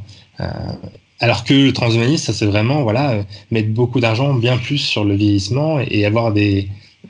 Pour moi, c'est une notion de bonheur qui est beaucoup plus intéressante de ne pas perdre sa mémoire ou de ne pas perdre ses fonctions psychiques et, physiques que d'avoir un meilleur téléphone. Voilà, c'est ce que j'ai trouvé au sein de l'association. Mmh. Ouais, effectivement, tout ça c'est ça, comment dire, ça résonne aussi avec moi et mes, mes, euh, mon approche aussi enfin, mes visions du monde et la trajectoire vers laquelle j'ai envie que l'humanité se dirige. Euh, effectivement, c'est euh, quand on voit le budget marketing ou, ou le budget d'un film ou, ou qui entoure une compétition sportive ou ce genre de trucs, on se rend compte qu'il y a quelque chose qui ne va pas, notamment lorsqu'on est confronté aux autres problèmes qui sont bah, déjà qui nous, tous, qui nous concerne tous, hein, on peut tous vieillir et devenir malade. Euh, la planète, euh, le réchauffement climatique, il nous concerne tous aussi. Et donc, euh, effectivement, s'il y, a, il y a une sorte de, on a l'impression qu'il y a une certaine schizophrénie avec. Ouais. Mmh. L'espèce humaine. Mais bon, c'est comme tu l'as dit, c'est le capitalisme. Et donc, il y a certaines personnes qui sont aussi euh, assez intelligentes qui, euh, qui utilisent les lois du capitalisme pour, pour profiter justement oui. de, de mettre leur euh, peut-être peut des, des, des, recherches transhumanistes voilà, au, au, goût du jour. donc, et c'est un peu l'impression que, que j'ai aujourd'hui avec des, des, milliardaires qui sont peut-être plus intéressés pour faire des choses qui vont dans, dans le sens ouais, bénéfique, on va dire, pour la future souhaitable, que ce soit avec des développements euh, d'énergie euh, propre. Ou, euh, et puis il y a de plus en plus, de toute façon, de recherche aujourd'hui. C'était quasiment introuvable il y a, je sais pas moi, 20 ans ou, plus, de rechercher comment lutter contre le vieillissement, puisque ben voilà, si tu dis je fais de la recherche contre le vieillissement, les gens ils te regardent avec des gros yeux. Tu veux dire quoi par là Est-ce que tu à la limite, ceux qui faisaient ça, c'était des gens qui vendaient des crémotirides. Ouais. Mais c'était pas euh, vraiment recherché à retarder, voire ralentir, voire euh, stopper les processus du vieillissement. Alors qu'aujourd'hui, il y a des, des, carrément des instituts euh, qui le font. Il y a, ils, sont aussi souvent soutenus par des, des, grosses sociétés comme Google ou autres. Donc il y a un changement voilà, qui, qui, a eu lieu, j'ai l'impression. Il y a encore certainement du chemin à faire avant qu'on reconnaisse le vieillissement comme une maladie puisque c'est ça en fait qui fait, euh, qui fait vraiment défaut. Le, Mais bon, ça n'empêche pas, hein, par exemple, si on regarde bien, le... tu vois, aujourd'hui, c'est pas du tout tabou de, de, se refaire faire la tête, si on veut, euh, la chirurgie plastique, on va dire. Euh, pourtant, la laideur, c'est pas une maladie. Ouais. Donc, j'ai l'impression que c'est un peu similaire. Les gens vont vouloir se, se, faire traiter contre le vieillissement, même si vieillir en soi, c'est pas une maladie. Mais voilà, c'est quand même un, truc qui, mène à une dégradation lente. J'enchaîne alors justement ton opinion sur l'allongement de la durée de vie. Et quels sont tes arguments en faveur ou alors peut-être euh, qui t'es euh, pas si euh, en faveur que ça Je sais pas. J'imagine que. je, vais, te répondre en, revenant sur tous les arguments que tu as donnés. je pense que la, prise de conscience qu'on a en ce moment, qui est, qui est en train de, faire le switch, c'est aussi simplement la, la, recherche qui a avancé et qui a découvert des nouvelles choses qu'on ne connaissait pas avant. Euh, notamment, aujourd'hui, on parle beaucoup des neuf euh, marqueurs du vieillissement, euh, c'est-à-dire qu'on va aller voir l'ADN, la génétique, l'épigénétique, les cellules souches, etc. Et en fait, mhm. aujourd'hui, il y a toute une partie, pour mettre des mots sur ça, où on va aller voir les causes du vieillissement. Donc, je te parlais de ADN, cellules souches, etc. Plutôt que d'aller traiter les conséquences, c'est-à-dire aller traiter le cancer, la perte de la vision, la perte de tes fonctions cognitives, etc. Quoi. Donc voilà, aller voir les causes plutôt que les conséquences, c'est vraiment, euh, nous c'est ce qu'on défend à, l'association française transhumaniste, et c'est vraiment ce ce qu'on essaye de, porter et ce qui est en train de se passer dans certains instituts, qui fait qu'en effet il y a cette prise de conscience que, bah, euh, euh, en effet, quand tu rentres dans un EHPAD, bah, alors EHPAD, voilà, les, ces, maisons pour personnes handicapées, personnes âgées, pardon, j'allais faire un mauvais lapsus, et bah c'est tout sauf marrant. Hein. Je ne sais pas s'il y a des gens qui sont déjà rentrés dans des EHPAD, mais euh, c'est tout sauf souhaitable. J'en suis persuadé que quand je vois la... J'ai vraiment une sorte presque de pitié, tu vois. Je ne veux pas être condescendant, mais quand, je, quand tu vois l'état, entre guillemets, de ces personnes, que ce soit mental ou cognitif, moi, j'ai vraiment une, presque la larme à l'œil, tu vois. Je me dis, voilà, c'est... Là, on est vraiment sur quelque chose qui apporterait vraiment beaucoup de bien à ces personnes que, que de les aider, que, que de, de, faire en sorte qu'elles ne souffrent plus, que, que, voilà, que je parlais tout à l'heure de, de, construire les nouveaux iPhones ou quoi. C'est vraiment juste une question de priorité, presque de bon sens. Mais bon, après, mettre la priorité sur voilà, cette recherche-là, c'est, aussi un, quelque chose de spécial hein, pour la civilisation qui n'est pas habituée encore, en effet, comme tu disais. Hein. Peut-être qu'on est juste trop tôt et que demain, ça sera juste banal. Tout comme euh, un moment Internet ou le téléphone, ça, a été vu comme quelque chose de dangereux ou de très bizarre et qui est devenu aujourd'hui banal. Mais en, tout cas, bien sûr que je suis pour euh, la, longévité. Alors pas, moi ce qui m'intéresse pas, c'est pas les questions d'immortalité, de, euh, c'est pas l'espérance de vie absolue, c'est vraiment l'espérance de vie en bonne santé. C'est-à-dire que ce qui m'intéresse moi, c'est que même si je continue à vivre 90 ans, j'ai pas envie de à partir de 40 ans, tu vois, je me dis ah mais là je suis trop vieux pour apprendre ça, je suis trop vieux pour apprendre une nouvelle langue, je suis trop vieux pour faire du piano, je suis, euh, je tiens plus les soirées. Enfin, c'est des phrases que qu'ont mes parents ou, les parents pratiquement de tout le monde, qui sont aujourd'hui hyper banales parce que c'est, ça nous paraît logique de vieillir. Mais moi, je me dis, mais je trouve ça hyper décevant, tu vois. Je me dis, euh, pourquoi, une fois que tu atteins pratiquement le sommet de ta carrière, souvent vers 40-50 ans, c'est pile le moment où tes fonctions, elles se dégradent et tu peux plus agir pareil, tu peux plus être physiquement pareil. Ça, ça m'embête beaucoup, personnellement. Et c'est ce qui me motive, voilà, à, être aussi transhumaniste et à, et à soutenir la longévité et les recherches qui se font autour. Euh, de toute façon, l'être humain, depuis le début de notre euh, histoire, euh, ça, a été une question toujours de se dire ce que la nature apporte. Ok, il y a des choses bien, mais il y a des choses pas bien, et les choses pas bien, je vais essayer de les diminuer, voire les supprimer, et c'est ce qu'on a fait. en fait, depuis le moment où on a inventé l'agriculture, depuis le moment où on a domestiqué le feu, ouais. voilà, inventé des outils, on est, on est une espèce qui a cette fonction-là presque inscrite dans nos, nos, nos, gènes. Je sais pas si. Voilà, il y a, il y a vraiment un, une recherche de. Bon, c'est l'intelligence qui est derrière aussi qui, qui je pense, fait qu'on on se pose ces questions-là et on se dit tiens, euh, s'il fait froid, ben, on pourrait tout simplement se dire ok, il fait froid, ben tant pis, c'est comme ça. Ouais, ouais, euh, je, je, voilà, je suis un être tout nu, euh, j'ai plus de poils, ben tant pis, je vais mourir de froid. Alors qu'il y en a, ils se sont dit ah ben non, en fait, on pourrait peut-être mettre des habits. Et, et, du coup, on, on, est sur la même, la même logique, je dirais, avec le vieillissement, c'est-à-dire que, ok, c'est naturel, on, a vécu avec le vieillissement depuis euh, bah, le début de notre espèce, ça fait des millions, des centaines de... C'est une sorte de d'épine dans le pied, et on se dit, bah tiens, si on se penche, on pourra peut-être l'enlever, cette épine. Et, euh, à un moment donné, peut-être dans un futur, euh, voilà, lointain ou pas, je ne pense pas que nos descendants se diront, tiens, en fait, ça serait bien qu'on revienne à l'ancienne mode de vieillir, comme ils faisaient dans le temps, les gens, tu vois. Mmh. Euh, forcément, euh, si par exemple des gens qui habitent sur une planète, euh, ils ne connaissent pas le vieillissement, voire la mort, ils vont pas tout simplement se dire un jour, euh, tiens, j'ai une idée, et si on commençait à mourir, quoi. en tout cas, vieillir. Parce que c'est vrai qu'après, c'est une, une, autre idée, la, la, mort, mais après, on peut quand même aussi extrapoler sur le fait que si on vieillit mieux, et que si les processus du vieillissement, les causes euh, sont, sont éteintes, sont traitées, est-ce qu'on va quand même continuer à mourir? Qu'est-ce qui va se passer? Enfin, c'est des questions assez intéressantes aussi à se poser. Mmh. Euh, je sais pas ce que tu en penses euh, sur cette question de quelle est. Enfin, je pense qu'il n'y a pas de bonne réponse à cette question, mais euh, si on vit en bonne santé 81, 80 années, pourquoi ne pas vivre en bonne santé 120 ans? Et puis, euh, si on voit que ça marche encore à 120 ans, on va pas vouloir s'arrêter. Je pense qu'il y a, ça peut aller loin, quoi. Ouais, ça peut aller loin. Et en fait, parce qu'aujourd'hui, certes, on a ces neuf marqueurs. Euh, on sait quelles sont les, causes du vieillissement. Euh, on commence à entrevoir comment les traiter. Mais, mais euh, comment dire si on, regarde en moyenne l'évolution de l'espérance de vie moyenne de, l'être humain, elle n'a fait qu'augmenter. Elle n'a fait qu'augmenter et ces derniers temps, elle est presque exponentielle. Hein on, on, on, oublie par, par, on oublie par exemple rapidement que, ne serait-ce qu'à l'époque victorienne, c'est-à-dire euh, même, même après la Renaissance, hein, on vivait en moyenne jusqu'à 40 ans, 45 ans. Donc ça fait très peu de temps qu'on considère normal, entre guillemets, de mourir à 80, 90 ans. Euh, ouais. Par contre, et c'est là où c'est ce qui est intéressant, c'est que l'espérance de vie absolue, c'est-à-dire le doyen de l'humanité, euh, l'homme qui a vécu plus longtemps, eh ben, c'est une limite qui n'a pratiquement pas évolué. Hein. On pense que les, les, hommes qui ont été centenaires et qui ont vécu jusqu'à 110, 120 ans, il y en a eu très rapidement dans, dans l'histoire de l'humanité.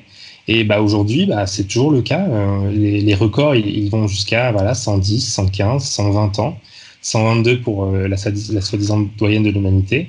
Et puis, mais ça, ça n'évolue pas.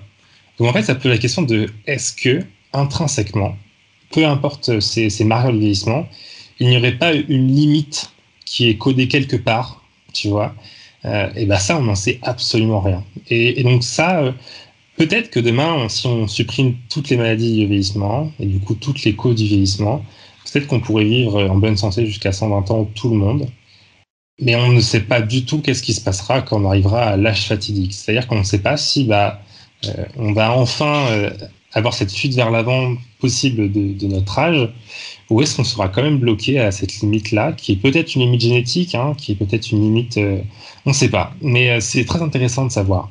Aujourd'hui, quand même, pour pas laisser sur, sur cette question-là, on pense que, que, cette limite-là, en fait, elle est multifactorielle.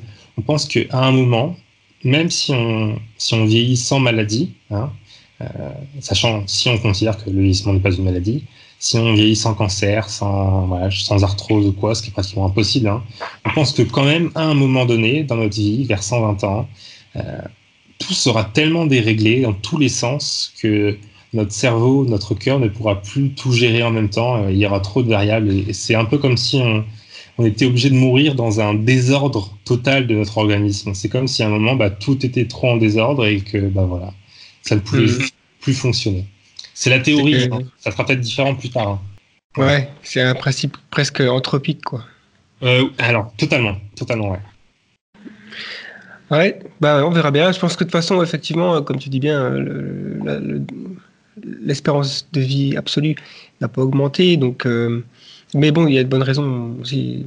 Je pense que si on, on réfléchit bien, il n'y a aucune raison pour que la sélection naturelle choisisse de rendre une espèce comme nous, euh, voilà, vivre très longtemps, sachant qu'on a des, on fait des enfants très jeunes, hein, on, a à peu près euh, la maturité sexuelle vers, euh, je sais pas moi, c'est quoi, 13, 14 ans à peu près. Et donc, euh, voilà, si on revient à l'âge de pierre, euh, enfin, même, même avant, ben, à, à mon âge, je serais grand-père, et puis je serais presque quasiment sur le déclin. Et, et donc, aujourd'hui, c'est déjà, déjà c'est vraiment éloigné de ce que la l'espérance, enfin ce que la sélection naturelle avait comme projet, on va dire entre guillemets pour nous. Mais euh, euh, il y a peut-être ouais, une limite. Après, il faut voir s'il n'y a pas d'autres moyens qu'on va trouver. hein. De toute façon, on est assez euh, ingénieux là-dessus. Peut-être qu'on va dépasser la biologie, tout ça, c'est des Oui, voilà, questions qui. question, hein. Peut-être qu'on ira se simuler dans des, dans des mondes informatiques, euh, numériques. et ça, ça, il y aura d'autres. euh, totalement, Mm. à explorer. Euh, toujours pour rester sur le côté du vieillissement, euh, donc du coup on a parlé un petit peu des cellules souches pour euh, potentiellement empêcher le vieillissement. Est-ce qu'il y aurait d'autres pistes? Alors déjà pour empêcher le vieillissement, mais voir carrément peut-être le, le, le réjuvéner, le cerveau, hein, je veux dire. Oui, bien sûr. Alors, ces cellules souches, elles sont inscrites dans, ces neuf marqueurs du vieillissement. Pour les dire très rapidement, les neuf marqueurs, c'est détérioration de l'ADN, modification épigénétique, modification de notre génétique par l'environnement. Donc Ça, c'est le Mhm. numéro 2. Il y a la- le rétrécissement des télomères, qui, est les- qui sont les protections de, de nos- de notre ADN. Il y a l'inflammation liée à l'âge, donc il y a les cellules souches, on en a parlé, il y a les cellules sénescentes, donc c'est-à-dire les cellules qui sont en train de mourir et dont on n'arrive pas à se débarrasser. Euh, Qu'est-ce que j'oublie? Il, y a- il les- il y a les régulateurs et les senseurs des nutriments. Donc c'est-à-dire en gros, plus on mange bien, plus ça se passe bien. Plus on mange mal, plus tout serait, se dérègle. Euh, et j'en ai peut-être oublié un. Si c'est la, c'est la, la, la santé des mitochondries qui sont les centrales énergétiques de nos cellules. Donc ça, c'est les Mhm. neuf marqueurs que l'on connaît. Et donc en effet, il y, y a des pistes dans un peu tous les, tous les secteurs. Alors les cellules souches, en effet, il y a des thérapies qui se font. C'est pas forcément ce qui est le plus prometteur en ce moment. Peut-être que ça le sera demain. Euh, il y a des choses qui fonctionnent pratiquement pas, tu vois. Euh, notamment les, les télomères qui sont ces protections des, chromosomes. Euh, il y a des gens qui, sont, qui commencent à faire des thérapies hein, de, ces protections-là pour protéger plus longtemps l'ADN. Mais on se rend compte que si on protège que ça et qu'on s'occupe pas du tout des autres facteurs, et bah, bah, tout le reste continue à vieillir et au final l'impact est pas énorme, tu vois. Donc, euh... et puis à l'inverse, il y a, des, y a des, des, causes qui sont plus intéressantes à aller voir. C'est tout ce qui est épigénétique, c'est-à-dire comment l'environnement modifie notre génétique, et tout ce qui est inflammation. Euh, en gros, ces choses-là, on commence à, voir que quand même, quand on les traite, euh, on peut être plutôt efficace. Et notamment, l'une des dernières revues scientifiques qui est, qui est parue euh, ce mois-ci, hein, pas plus tard que ce mois-ci, il y, a une équipe de scientifiques qui a réussi à, alors ne pas ralentir, mais carrément inverser l'âge épigénétique de certaines personnes en prenant un cocktail très précis de, de, de molécules. Donc, ouais, il y, a des choses plus pertinentes que d'autres. Voilà. Je sais pas si je réponds à ta question comme ça. Ouais, ouais, tout à fait. Ouais. Après, là, donc, ce que toute cette liste-là, ça concerne bien le, le, cerveau ou le corps en général? Alors, c'est le corps en général. Non, ouais, d'accord. Euh, et donc, pour rester sur le cerveau, est-ce que tu penses que si on vit plus longtemps, admettons, on a réussi à, à augmenter l'espérance de vie euh, moyenne, enfin, même générale, euh, des êtres humains à au-dessus de 100, même à 110, 120, et que ben, effectivement les gens commencent à ne souffrent plus d'Alzheimer, ne souffrent plus du Parkinson et compagnie. Est-ce que tu penses qu'il y a des nouvelles maladies ou, euh, des dysfonctionnements qui pourraient émerger qu'on ne peut pas le savoir aujourd'hui? Enfin, c'est un peu bizarre de poser cette question si on peut pas le savoir, mais est-ce qu'on pourrait soupçonner qu'il y a des sortes de maladies cachées qui ne se révéleraient que si on vit plus longtemps? Bien sûr que oui, bien sûr que oui, dans le sens où il y a beaucoup de maladies, et on l'oublie assez souvent, qui, euh, sont aujourd'hui communes, euh, qui sont en fait euh, des maladies euh, que nous, nous avons créées nous-mêmes. Hein. Euh, le, le, sida, par exemple, est une maladie qui est, qui est très très jeune. Hein. Elle est arrivée dans les années 60-70. Mmh. Et puis il y en a plein d'autres. Hein. On sait que tout, tout, comment dire, tout le passage à l'agriculture, quand on a entre guillemets inventé l'agriculture, c'est ce qui a aussi fait que nous nous sommes rapprochés avec les animaux et, ce qui a fait que de nombreuses maladies sont apparues chez l'homme qui n'existaient pas avant. Donc, en effet, quand nous sommes capables, par nos technologies, par nos, par nos modes de vie, de, de changer des choses en nous, biologiquement, pour permettre l'accès à de nouvelles maladies, à de nouvelles bactéries ou virus, euh, d'avoir des, des, effets. Donc, bien sûr que oui, en effet. Euh, alors, ça sera sûrement des choses plutôt euh, infectieuses, des choses plutôt des bactéries ou des virus qui ne pouvaient pas avant, qui auront maintenant une nouvelle porte d'entrée qui pourrait avoir lieu. Je pense pas qu'il y aura de voilà, je pense qu'il y aura peut-être des nouvelles maladies infectieuses, mais les maladies chroniques, c'est-à-dire les maladies qui, qui sont euh, dépendantes du corps, et comme Alzheimer ou Parkinson, je pense par contre que elles, ça sera c'est plutôt compliqué d'en créer une en modifiant la biologie. Peut-être que je me trompe, mais ça me paraît plutôt euh, impossible. Mais en effet, pourquoi pas de nouvelles maladies ouais. C'est pas à exclure. Mmh, ouais, forcément. C'est sûr que c'est paraît logique, c'est lié aux nouvelles technologies dans tous les cas, surtout la médecine. Quand on guérit quelque chose, bon, ça peut arriver qu'on développe quelque chose d'autre. Le cancer, par exemple, je pense que c'est. Il euh, y a beaucoup plus de cancers qui sont liés à la durée de vie. Donc euh, voilà, si tu meurs, euh, bah, après ça, ça dépend, hein, mais euh, c'est aussi ouais, l'environnement. Hein, c'est important aussi de préciser ça. Euh, bah, du coup, une fois qu'on aura guéri les maladies, notamment celles qui sont liées au cerveau, euh, je pense que l'étape qui suit, logiquement, c'est la possibilité d'améliorer. Du coup, par exemple, l'augmentation de l'intelligence, est-ce que c'est quelque chose qui pourrait être fait au niveau génétique?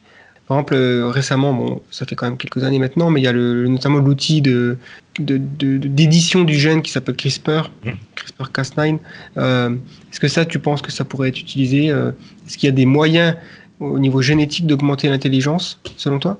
Alors, c'est des questions assez clivantes, mais euh, je pense que j'y répondrai de manière assez euh, euh, honnête. Hein. Euh, mm -hmm. Il y a les gènes de l'intelligence, c'est indéniable. Par contre, toutes les personnes qui disent que ces, ces gènes-là sont importants et, et que l'intelligence est héréditaire, c'est quasiment faux, tu vois. Mm. Ces gènes-là existent, mais c'est tellement facile de les manipuler, entre guillemets, ou, ou de les changer de par ton environnement social, de par ton apprentissage, de par euh, aller lire des livres ou apprendre des nouvelles choses, que c'est quasiment... Euh, ouais, c'est pas un discours qui plaît beaucoup. Alors peut-être qu'on pourra aller voir, euh, en effet, modifier génétiquement l'intelligence sous, des, sous des visions que je n'ai pas encore aujourd'hui, hein, de manière impensée. mais, mais en tout cas, aujourd'hui, si on se disait, bah voilà, on va voir les gènes du, responsable de l'intelligence, si on les modifie, ça n'aurait pas un impact fou parce que voilà, c'est tellement, ça dépend tellement d'autres choses l'intelligence, notamment de voilà, ce que je dis de, de ton expérience de vie, que ça serait pas très pertinent à l'heure actuelle. Ouais, ouais. Ouais, c'est sûr que c'est, comme tu dis, c'est un peu des, des, des discours, euh, enfin des conversations euh, ouais. clivantes, notamment. Euh, il peut y avoir facilement des, voilà, des discours racistes qui se mêlent à ça. Ouais, totalement. Euh, si on commence à parler d'intelligence, euh, voilà. Mais euh, surtout de, de, génétique. Et est-ce qu'il y a d'autres augmentations qui seraient possibles de faire qui ne soient pas liées avec l'intelligence hein, dans le cerveau? Par exemple, ben, peut-être la concentration. Est-ce qu'on pourrait augmenter l'empathie des gens de manière artificielle pour qu'on soit plus des, pour qu'on soit plus amis amis ou? Ouais. Ouais, ouais, bah, de toute façon, déjà, on en parlait très rapidement, hein, les, les psychotropes, les molécules des, ou psychédéliques hein, agissent totalement sur les circuits d'empathie. Hein, donc on peut totalement imaginer avoir des, euh, des choses alors récréatives ou médicales, hein, mais avec ces molécules-là. Pour l'empathie, pour la concentration, en effet, il, y a toute une, il y a toute une gamme intéressante de, de casques de neurostimulation qui sont en train d'être développés en ce moment. Donc on les, on les voit euh, pour que les, sportifs soient plus concentrés ou pour que les, pour que les musiciens soient plus concentrés, etc. Donc en effet, ouais, avec, avec juste des, des, ondes envoyées dans le cerveau, des choses qui sont pas nocives hein, d'ailleurs au passage. En envoyant des ondes électromagnétiques, on peut voilà, changer un peu l'état du cerveau. Donc c'est l'état là, c'est pas pas du microscopique, hein, c'est plutôt du euh, à grande échelle. Hein. L'état du cerveau et la concentration. Il y a plein de petites, euh, ouais, en effet, d'augmentations qui qui commencent à être possibles. Et puis la grande euh, innovation qui est en train d'arriver, c'est quand même celle que, porte Elon Musk avec Neuralink, où là, bah, lui, lui, il va aller plus loin. Il veut directement aller mettre une interface homme, comment dire, une interface cerveau intelligence artificielle directement dans le cerveau. Alors déjà, il faut savoir que ces interfaces-là, elles existent et depuis déjà un petit bout de temps. Hein. La France est l'une des pionnières des interfaces euh, cerveau-IA, euh, euh, notamment Alim Mouibenabit, qui est un chercheur à Grenoble qui a, fait des interfaces pour traiter Parkinson ou pour piloter des exosquelettes par la pensée sur des personnes qui étaient atteintes de, paraplégie. donc c'est pas nouveau, mais ce qui est nouveau avec Elon Musk et ce qui est vraiment pour le coup une augmentation transhumaniste, hein, assumée, euh, c'est que bah voilà, on va pouvoir aller au cœur du cerveau pour euh, le, but de, Neuralink d'Elon Musk, c'est certes au départ, en effet, d'aller voir du médical, hein, comme il le dit très bien, mais, ah, ensuite, les objectifs, ça sera en effet bah, du transhumaniste, du transhumanisme, par contre, euh, excuse-moi, pragmatique, c'est-à-dire ça va être de la vie de tous les jours, comment, comment voilà, peut-être parler par la pensée, contrôler un écran par la pensée, écrire par la pensée, des choses comme ça, ouais. Ça, c'est des augmentations qui, euh, il y a encore même pas 2-3 ans, étaient impossibles, mais qui aujourd'hui, bah voilà, elles sont là, et peut-être même que, c'est le cas pour Elon Musk, euh, on va voir la science trop vite avant d'aller voir l'éthique, et donc ça pose plein de questions. Voilà. Hmm. Ah oui, ça, de toute façon, les questions éthiques, euh, c'est ça va devenir, ça va devenir presque indispensable ouais au, niveau du citoyen, je dirais même, d'avoir un bagage éthique pour, euh, pour évoluer dans le futur, parce que ça va, ça va vraiment être un bordel pas possible. Euh, ouais, non, tout à fait. Neuralink, c'est assez fascinant ce qu'il a réussi à faire. je me rappelle encore quand il a annoncé euh, qu'il allait ouvrir, cette boîte. Enfin, à l'origine, c'est vrai qu'il a assez. Elon Musk, c'est quand même quelqu'un qui est, très inquiet vis-à-vis de l'intelligence artificielle. il voit ça comme, ben, en gros, fabriquer notre successeur d'une certaine façon, et ça va mal finir pour nous. Hein. Et donc, euh, son idée, ben, ça, ça, c'est en gros se dire si on peut pas les battre, autant les rejoindre.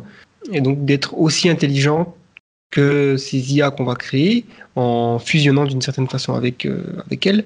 Et donc, euh, pour ça, il, ouais, on a besoin d'un outil.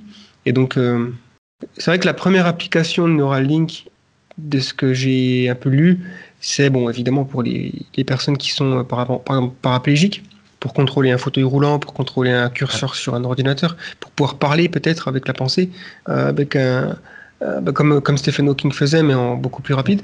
Est-ce que tu crois que c'est quelque chose qui peut, euh, qui peut facilement venir mainstream, en fait, devenir, en gros, se répandre dans la société comme un objet de...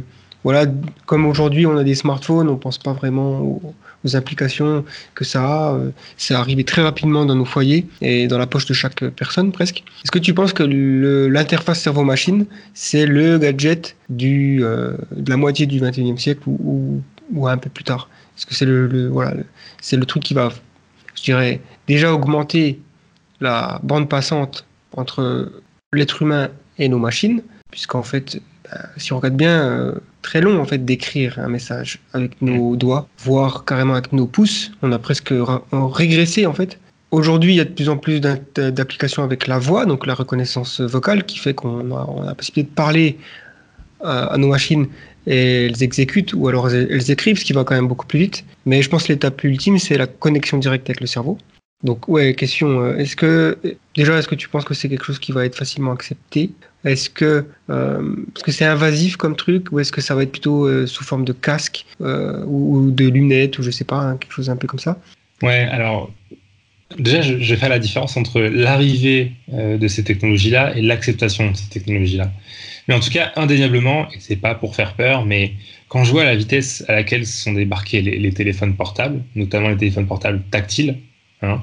Quand on sait mm. qu'en 2010, c'était à peine, euh, c'était euh, l'arrivée pratiquement. Je crois que c'est l'iPhone hein, qui est arrivé en 2010 ou peut-être avant. Bref. Euh, ouais, je crois que c'est 2007 le premier, mais. Peut-être je me trompe un peu, ouais. tu vois, on a à peine plus de 10 ans, on est passé de ce nouveau prototype tactile à quelque chose qui est euh, hyper logique. Et, si on suit la, révolution et, l'accélération de cette révolution, eh ben, on peut se dire que ces interfaces-là, euh, cerveau IA, elles arriveront encore plus vite que les, que les téléphones. Et ça, ça peut faire peur. C'est-à-dire que ça va tellement vite qu'on peut s'attendre, théoriquement, que ça aille encore plus vite que le téléphone portable. Donc après, viendra la question de l'acceptation. Parce qu'en effet, autant acheter un téléphone portable, à la limite, c'est euh, débourser un peu d'argent jusqu'à 1000 euros pour les plus chers. Mais l'interface, c'est euh, une opération et ouvrir le cerveau. Donc c'est pas pareil déjà. Donc moi, je pense qu'il y aura une petite étape intermédiaire qui sera euh, d'avoir ces interfaces-là externes au cerveau, hein, des, choses qu'on pourrait, euh, pourquoi pas sous des lunettes en effet, ou sous des, juste des petits implants qu'on colle sur la surface de la peau, tels des, tatouages pratiquement, hein, tout fin, euh, mhm. capable d'enregistrer l'activité du cerveau, mais à l'extérieur du cerveau, parce que du coup, ça nécessite de juste acheter l'interface, mais pas de se l'implanter euh, en ouvrant son cerveau. donc il y aura peut-être cette phase-là ou peut-être pas. Ça, c'est la prospection à voir. Euh, mais bon, ça, c'est sûr que ça arrivera très très vite. Hein. Euh, est-ce que ça sera la technologie euh, du 21e siècle ou est-ce que juste après, on en aura une autre qui va encore tout bouleverser? Je sais pas. Je pense que la, porte est ouverte à ce genre de choses-là. Mais, mais ouais. Ouais, c'est clair. Je pense que moi, c'est vrai que c'est un truc qui me. Je suis pas spécialement peur parce que je suis assez, je suis assez techno-optimiste. Hein. Euh, euh, mais je pense qu'il faut quand même. Ouais. En fait, il y a aussi des questions euh, d'égalité, c'est-à-dire que c'est tellement. il y a tellement un changement qui peut arriver entre une personne qui a cet outil, Neuralink ou autre, et une personne qui ne l'a pas puisqu'on parle peut-être carrément d'augmenter la rapidité d'exécution, l'intelligence peut-être aussi, avec euh, un accès peut-être à Internet pour la pensée. Donc là, on, peut imaginer tout ce que ça peut avoir comme application. Et donc la question, c'est qui seront les bénéficiaires? Et on rentre toujours un peu dans ces questions-là euh, quand on pense au futur, et notamment, c'est souvent les scénarios dystopiques euh, de, bah, il y a une petite élite qui possède la technologie et le reste de la société qui, qui n'ont pas, qui galère un peu. Après, bon, Elon Musk, il n'a pas vraiment l'intention de réserver sa technologie pour ses copains, et puis euh, hein, c'est pas le milliardaire moustachu euh, qui fait des plans machiavéliques. Mais on peut quand même se dire, euh, ouais, on peut, se poser la question. Après, quand on regarde aujourd'hui les smartphones, voilà, il y a des gens qui sont en Afrique, dans des tout petits villages où ils ont, quasiment pas accès à l'eau ou à la nourriture. Par contre, ils ont un téléphone portable. Mmh.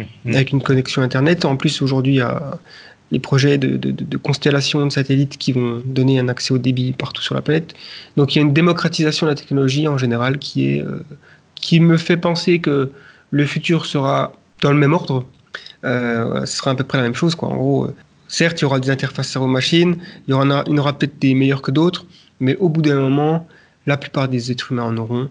Peut-être même qu'on les mettra dès la naissance sur les enfants en 2150 ou autre. Mmh. Ça, c'est un peu plus. Euh, voilà, ça, ça paraît la science-fiction, mais c'est pas impossible, quoi. J'ai une petite question aussi sur euh, cette idée de connecter son esprit avec l'informatique et de connecter euh, notamment si on imagine que bon aujourd'hui j'utilise énormément internet tous les jours mon téléphone si tout ça ça devient quelque chose qui est en moi en gros c'est-à-dire je pense à la définition d'un mot et il apparaît dans mon esprit comme si c'était moi qui avais eu l'idée, alors qu'en fait, c'est le cloud qui me l'a envoyé. Ça fait, ça fout quand même le vertige de se dire ça. Ouais. Et euh, il n'y a pas vraiment de question euh, qui vient, mais je sais pas ce que tu en penses. C'est, c'est, Mais, mais euh, quelque part, quelque part, en fait, c'est, c'est aller se dire, est-ce que c'est pas déjà ce qui nous arrive dans le cerveau? Est-ce que quand tu penses à un mot ou à une image ou quoi que ce soit, c'est pas au final ton cloud, c'est-à-dire ta mémoire, qui t'envoie euh, l'image via tes réseaux de neurones, via, via des réseaux précis, qui vient jusqu'à la zone de la conscience, tu vois. Et, et, pourquoi au final, euh, demain, alors là c'est vraiment pour se, remettre en question, hein, ça serait pas pareil, tu vois, d'avoir juste un cloud externe qui t'envoie une image par, par Wi-Fi à la limite et qui arrive directement dans ta, zone de conscience. Je pense que ces deux choses-là, tu vois, que ça vienne de ta mémoire interne ou d'une mémoire externe, euh, quand elles arrivent au niveau de ta conscience et, que tu en parles, euh, je pense pas qu'il y aura différence, tu vois. Donc en effet, euh, certes, ça, remet encore en question qu'est-ce que nous sommes, qui est-on, etc. Mais je vois pas ça comme incompatible avec le fonctionnement euh, du cerveau. Voilà. Hmm. Ouais, c'est vrai que c'est une bonne euh, une façon de, de voir la, la, chose en fait, euh, parce qu'on est un petit peu déjà dans cette dans cette, dans cette, voilà, cette disposition là, puis même avec les, les téléphones, c'est déjà on est déjà des cyborgs d'une certaine façon. Oui. Je veux dire, avoir une connexion permanente avec l'ensemble du savoir collectif de l'humanité, c'est quand même quelque chose qui paraît euh, utopique, euh, mais en fait c'est déjà là. Et, euh, et aujourd'hui, tout ce qu'on fait, c'est augmenter peut-être la rapidité à laquelle ces informations arrivent, jusqu'au jour où on aura peut-être accès instantané. Euh, est-ce que tu penses que ça pourrait donner naissance? Alors là, c'est complètement spéculatif ce que je dis, mais euh, est-ce que ça pourrait donner naissance à un esprit collectif? C'est-à-dire qu'on va être directement connecté, parce que si moi je suis connecté à Internet par ma pensée, d'autres aussi le seront, et par conséquent, on aura peut-être une connexion directe entre les, nos cerveaux, quoi. Et donc là, ben ouais, c'est encore une fois assez vertigineux de se, dire ça. On pourra peut-être faire un Skype directement euh, en y pensant. Ouais, mais alors déjà pour commencer, en effet, euh, c'est tellement démocratisé, ça paraît bizarre de, se dire que, que notre téléphone c'est un peu presque ce qu'on a de plus transhumaniste. Mais, par exemple, tu vois, moi je te, parle alors que tu es à l'autre bout du monde et, euh, c'est presque au final, alors c'est une énorme augmentation, c'est presque déjà de la, une sorte de télépathie, hein, de, de, pouvoir se parler comme ça euh, euh, à la seconde près, avec autant de Mm. distance. Et, et en effet, ça pose la question de l'intelligence artificielle collective, pardon, et de des consciences collectives. Euh, mais du coup, après, ça veut dire aller voir qu'est-ce qu'on qu'est-ce qu'on entend par conscience collective, parce que pour moi, il en existe déjà plein. Euh, je pense que tout ce qu'on appelle euh, politique ou etc. sont des consciences collectives de cerveaux qui se réunissent pour ne sortir qu'un seule chose. Et, c'est souvent c'est ce qu'on appelle euh, personnifier les, choses. hein. Quand on dit la France a déclaré que ou Paris a déclaré que, euh, Paris ou la France ne sont pas quelque chose qui ont une bouche, mais c'est juste que ces entités collectives, on, leur donne euh, une sens comme si c'était pratiquement une personne. Donc quelque part, ça se fait déjà. Donc est-ce que ça sera différent demain? Sûrement, mais je ne sais pas si on aura une sorte de un seul être qui pourrait se penser unique, mais qui en fait émanerait de plein de petites consciences, de plein de petits cerveaux. Euh, je sais pas, je pense pas, mais pourquoi pas Après, est-ce qu'on pourrait le savoir ça? Enfin, C'est ce que je me dis, parce que finalement, chaque neurone individuellement dans notre cerveau, et chaque cellule, chaque euh, voilà, interaction, n'ont pas, je pense pas qu'elles ont forcément conscience que ça donne naissance à un être euh, Ouais. émergent, quoi. Donc peut-être qu'en fait on le saura pas. Et, d'une certaine façon, il y en a, même qui avaient affirmé de manière assez polémique, et je pense qu'ils voulaient faire sensation en disant ça, mais ils avaient affirmé qu'Internet était déjà conscient aujourd'hui. Et, la question c'est de savoir si, on répond non, c'est faux. Comment on peut euh, en être sûr en fait? Comment, quels sont les moyens de tester s'il y a une émergence d'une conscience supérieure dont nous sommes la, somme des parties en fait non, nous sommes les parties de cette somme? Et donc, euh, ouais, c'est compliqué, quoi. Ah ouais, ça c'est sûr, c'est compliqué. Mais en même temps, euh, euh, euh, est-ce que, parce que là je pense à l'astronomie et tout, est-ce qu'on pourrait pas se dire qu'on est déjà, tu vois, juste des, des, pions sur, sur la, société des étoiles, tu vois, on, dit que les étoiles sont presque vivantes parce qu'elles se reproduisent, elles vivent et elles meurent, et au final elles ont presque la même, définition de ce qu'on appelle espèce sur Terre, tu vois? Donc est-ce qu'au final, nous, on est juste inscrits dans ce schéma-là et que... Alors ça revient à cette idée que tu disais au tout début de... Il y aurait plusieurs strates de la même organisation à différentes échelles. Ça, Ouais. Bon, après, il- il- un neurone seul ne, ne, ne, ne pense pas, on n'est pas conscient. Ça, c'est sûr. Mais euh, il n'a pas non plus conscience qu'il y a d'autres neurones autour de lui et que ce qui est son activité fait partie d'une activité plus globale. Après, euh, la vraie question, comme tu dis, c'est comment on pourrait se rendre compte Est-ce qu'il y aurait une sorte de test de Turing qui permettrait de voir si Internet est conscient ou pas? Alors ça, c'est une question absolument géniale, mais j'ai pas du tout la réponse. Ouais, ouais, non. Je pense qu'il y a personne qui l'a vraiment aujourd'hui. Et c'est vrai que ça pourrait être intéressant, c'est dire euh, peut-être qu'en dans, un futur, euh, voilà, à moyen terme, on aura tous un, un neural link dans la tête.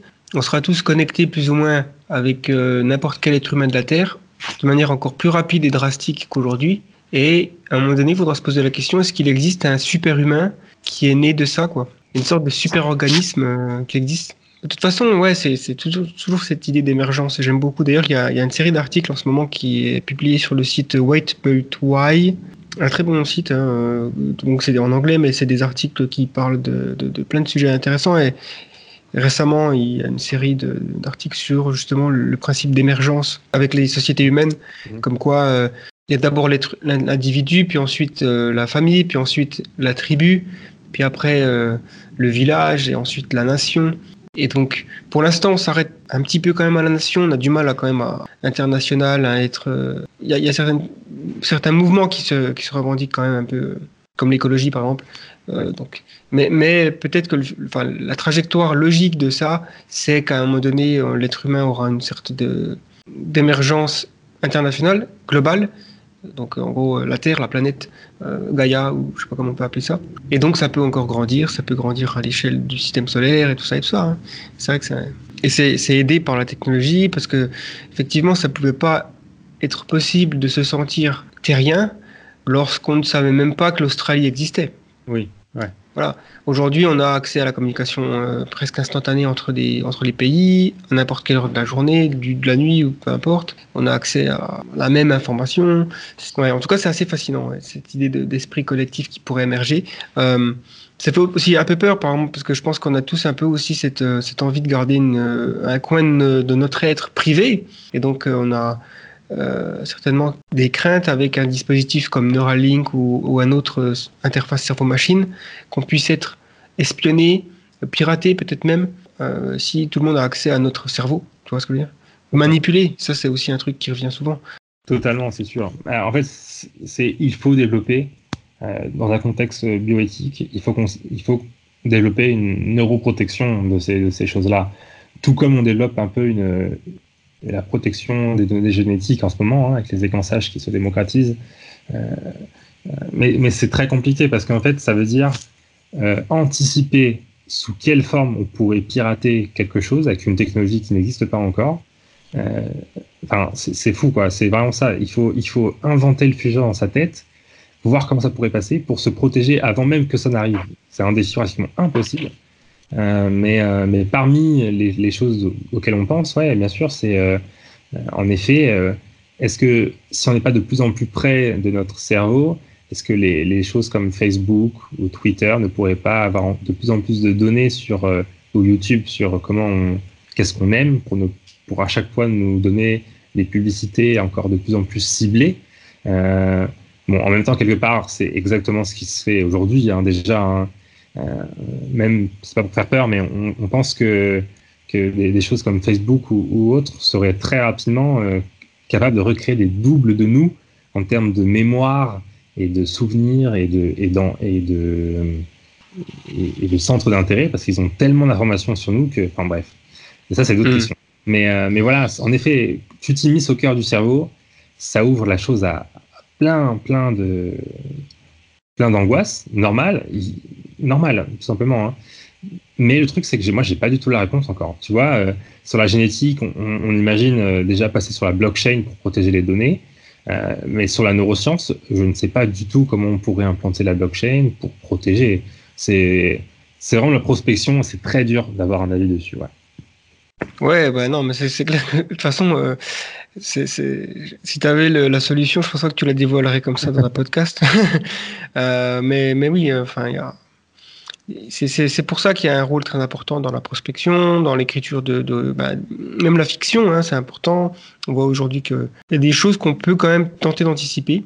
Il y en a certaines qui seront jamais possibles, qui sera jamais possible de savoir. En fait, on peut jamais savoir ce qu'on n'a pas encore découvert.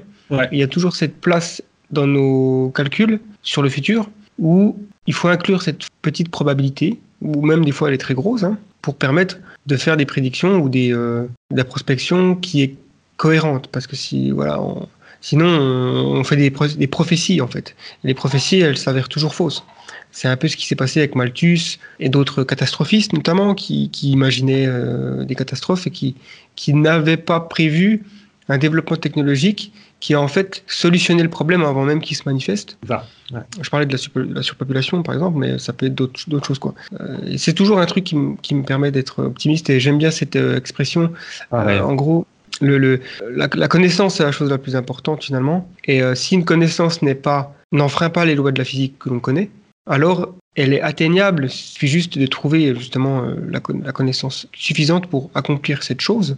Euh, quand on pense à, c'est pour ça quand on pense à par exemple une énergie propre. Est-ce qu'il y a des lois de la physique qui empêchent une énergie d'être propre?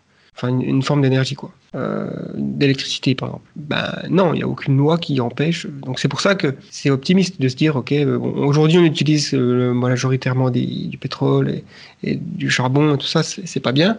Mais il y a d'autres voies, puisque les lois de la physique ne nous empêchent pas d'utiliser l'énergie solaire. Et voilà, quoi. Donc, et donc c'est pareil pour, j'imagine, la biologie, l'informatique, l'intelligence artificielle, l'espace, tout ça, tous ces, tous ces sujets-là, quoi, qui sont fasci- fascinants et donc qui, euh, qui sont tous un peu englobés par le transhumanisme. Je galère avec ce mot, mais pas facile.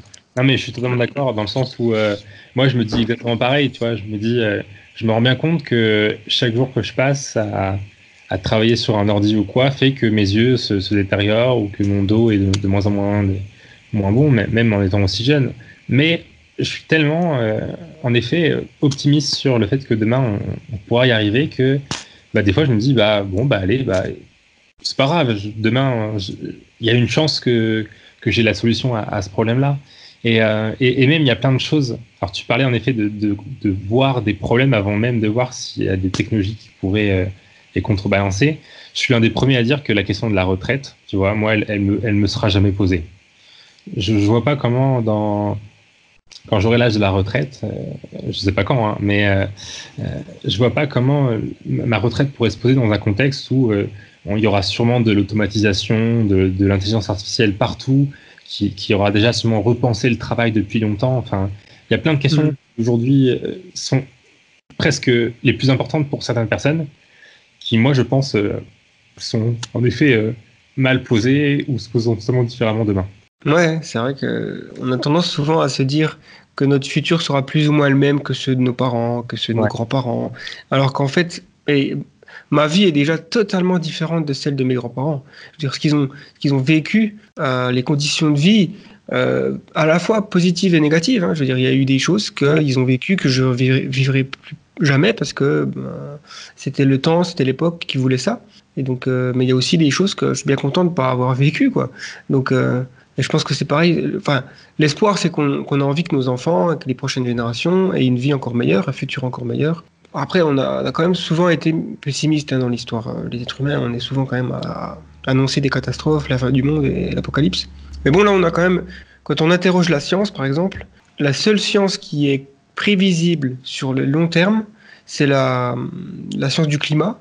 Et cette science-là, elle nous dit quand même que ça, ça craint. C'est pour ça aussi, je pense qu'il y a beaucoup de gens qui, paniquent un peu et qui se disent que les prochaines générations vont avoir une vie plus horrible que la nôtre. Et ce sera certainement vrai dans certaines régions du monde, malheureusement, euh, mais, pas, nécessairement partout. Il y a aussi des choses qu'on peut faire pour limiter les dégâts, et ouais, c'est sûr que ça peut. euh, hmm. Je reviens vite fait sur euh, le transhumanisme avec une question qui, moi, qui me passionne un peu, même beaucoup.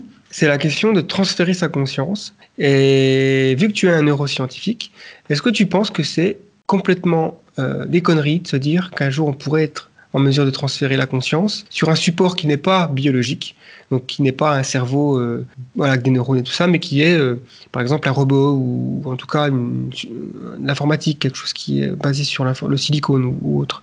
Ou est-ce que tu penses qu'au final, intrinsèquement, si on réduit les composants de ce qu'est la conscience, au final ça n'importe peu euh, si le support il est biologique ou, non biologique Alors du coup, je vais te reprendre en fait. Tu as très bien dit, est-ce que, est que tant qu'il n'y a pas une loi de, la physique qui, contredit ça, est-ce que c'est possible ou impossible? Euh, Pour le transfert de conscience, c'est exactement pareil. D'un point de vue physique, il n'y a rien qui l'empêche. La théorie de l'émergence le permet totalement. Tu l'as encore très bien dit, on, pourrait... Alors, il y a même pour citer, euh, des- pour sourcer ce que je dis, il y a Stanislas Dehaene, qui est un- le grand scientifique en France qui s'occupe de la conscience euh, et des IRM, qui le dit très bien dans son livre Le Code de la conscience, que je recommande. il, dit très bien hein, qu'on pourrait en effet réduire les composantes de, la conscience, parce que c'est des choses émergentes, c'est des choses où on n'a pas besoin de, connaître toutes les, variables et, comment fonctionne le, code neural, comment fonctionnent les neurones. Pas besoin pour ça. Donc en effet, on peut réduire la, théorie et, bah, en théorie, on, peut la transférer sur la machine. Euh, c'est totalement possible. Et du coup, la question c'est, bah, du coup, est-ce que les gens le feront? Est-ce que c'est souhaitable ou pas? Euh, Je pense qu'il y aura toute une partie, euh, ce que j'appellerais le, transhumanisme récréatif qui va se développer. alors moi, je pense tout de suite aux scènes du film Avatar, hein, où, où, on a le, le, le j'ai plus le nom de la personne, mais qui transfère sa conscience dans un dans un avatar. Euh, hmm. Je pense à ces choses-là. Je pense que si c'est juste récréatif, c'est, je trouve ça presque hyper cool, un peu comme on fait un escape game ou, euh, ou de l'airsoft ou je sais pas, tu vois, se mettre dans une, se mettre dans un autre monde qui n'existe pas et, jouer avec ça. Ouais, voilà. Je pense que ça, ça, ça, se fera plutôt rapidement quand, quand ça se fera. Euh, après, la vraie question, c'est est-ce que on pourrait aller jusqu'à des véritables sociétés entières qui se développent euh, en parallèle de, la, de la, Terre euh, Ça, c'est une vraie question. Euh, en vrai, très certainement. Hein. Très certainement, il y aura des, il y a des gens qui. Je fais une analogie qui n'a pas grand-chose à voir, mais pourtant qui, je pense, dans l'idée est la même. Quand je vois les gens qui se font de plus en plus de, tatouages ou de, couleurs de cheveux ou de piercings, on, se rend bien compte que plus les potentialités sont présentes, plus les gens ont envie de se, diversifier. Et, donc, je suis sûr qu'il y, a des gens qui, euh, s'ils pouvaient aller plus loin dans ces modifications corporelles, elles iraient plus loin. Je suis sûr que s'il y a des gens qui, pouvaient avoir la peau bleue, par exemple, ils auraient la peau bleue.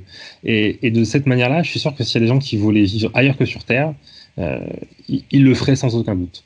Donc ouais, pourquoi pas des sociétés euh, parallèles Ça pose aussi la question de qui alimente l'énergie qui fait fonctionner ces sociétés, parce qu'elles seront au début numériques, euh, qui les protège Est-ce que c'est des data centers qui sont inviolables? Ouais, ça, c'est d'autres questions euh, hyper importantes, hyper disruptives. Ouais, parce que là, il y a deux choses en fait que, dont, tu parles finalement qui me semblent assez différentes. C'est la, première, celle de, l'idée d'avatar, c'est-à-dire qu'on projetterait sa conscience dans un corps externe. Donc, euh, robot ou alors dans le cas d'avatar, c'est carrément une créature qui a été génétiquement recréée. Et là, ça implique quand même qu'il qu reste quand même, si tu veux, la source. Quoi, Oui, oui. En gros, tu t'assois sur une chaise, tu mets un casque, un petit peu dans l'idée, euh, ceux qu'ont vu le, certains épisodes de Black Mirror où il y a des technologies comme ça, la série euh, d'anticipation qui est sur Netflix. Et, donc, ouais, il y a cette idée, tu, bah, c'est presque un jeu vidéo au final. Au lieu de, de brancher sa télé et de mettre la, la console, euh, bah, tu mets ton cerveau directement dans, dans le jeu mais ton corps il, reste et à un moment donné il y a, la possibilité de, revenir parce que forcément si tu manges pas ou, tout ça ça va finir par euh, être un problème. Mais la question ultime c'est de savoir si on peut déconnecter les deux et de finalement avoir la conscience qui vit tout seul euh, dans un support euh, bah, du coup ce serait un robot qui donc aurait besoin d'énergie. Donc là il pourrait se brancher hein, ou autre. Ou alors dans un ordinateur dans une simulation informatique indissociable de la réalité, j'espère, parce que si c'est pour se retrouver coincé dans, dans Pac-Man, c'est pas très drôle. Ouais, c'est sûr. Et du coup, euh, ça, c'est, ça me semble. Là aujourd'hui, j'avoue que je, j'ai toujours eu l'impression que c'était possible, effectivement, mais euh, plus ça va, plus je me dis que c'est peut-être. Je sais pas si c'est euh, si c'est finalement une sorte de pensée optimiste de se dire ouais ça serait bien. En fait j'ai un peu un désir finalement que ça pourrait pourrait être vrai. Ouais mais euh, la réalité ne se conforme pas toujours à nos désirs. Et donc, euh, peut-être que c'est le genre de truc qui ne pourrait pas arriver. Alors, euh, ouais, je sais pas. Là, je, je me. Aujourd'hui, je suis plus sur le, le, je ne sais pas et on verra bien. Mm-hmm. Mais en tout cas, si c'est possible, ça me fait, ça fait aucun doute que les gens le feront. Il y en a certainement qui seront old school et qui se diront non, euh, je, je, vivrai dans mon corps jusqu'à la fin et puis euh, après ce sera fini. Et, forcément, si tu peux vivre dans un ordinateur, enfin dans une simulation, on va pas appeler ça ordinateur, hein, dans, dans, la matrice, et en plus on peut contrôler tous les détails de cette simulation. Donc au final, ce serait euh, finalement créer des mondes qui frôlent la perfection, en tout cas de ce qu'on de ce qu'on veut en faire. Et forcément, après, c'est la possibilité peut-être de ne plus euh, être sujet à la, mort, quoi. Peut-être même copier-coller sa conscience. Et, là, c'est Ah, c'est des bons sujets de science-fiction après là. Ah oui, ouais, c'est sûr. Mais ouais, je sais pas. En tout cas, euh, Ouais, ouais, c'est sûr. Mais euh, en effet, ça repose la question est- est-ce que aussi, tout simplement, est-ce que sans. Est-ce qu'on pourrait juste copier notre conscience sur un support externe et ne pas la faire vivre euh, ailleurs, tu vois, mais juste la mettre en stand-by où tant que notre corps biologique est vivant, euh, la conscience que- la conscience qu'on a copiée, elle, elle ne- elle n'est pas enclenchée. Et le jour où tu meurs dans, ta, dans ton monde biologique, eh ben, tu peux avoir une sauvegarde et, et la réenclencher quand tu veux. Aussi, aussi, ouais. Une sorte de, de conscience de secours. Si tu meurs, tu peux en refaire. Tout comme aujourd'hui, on peut faire des greffes d'organes, quoi.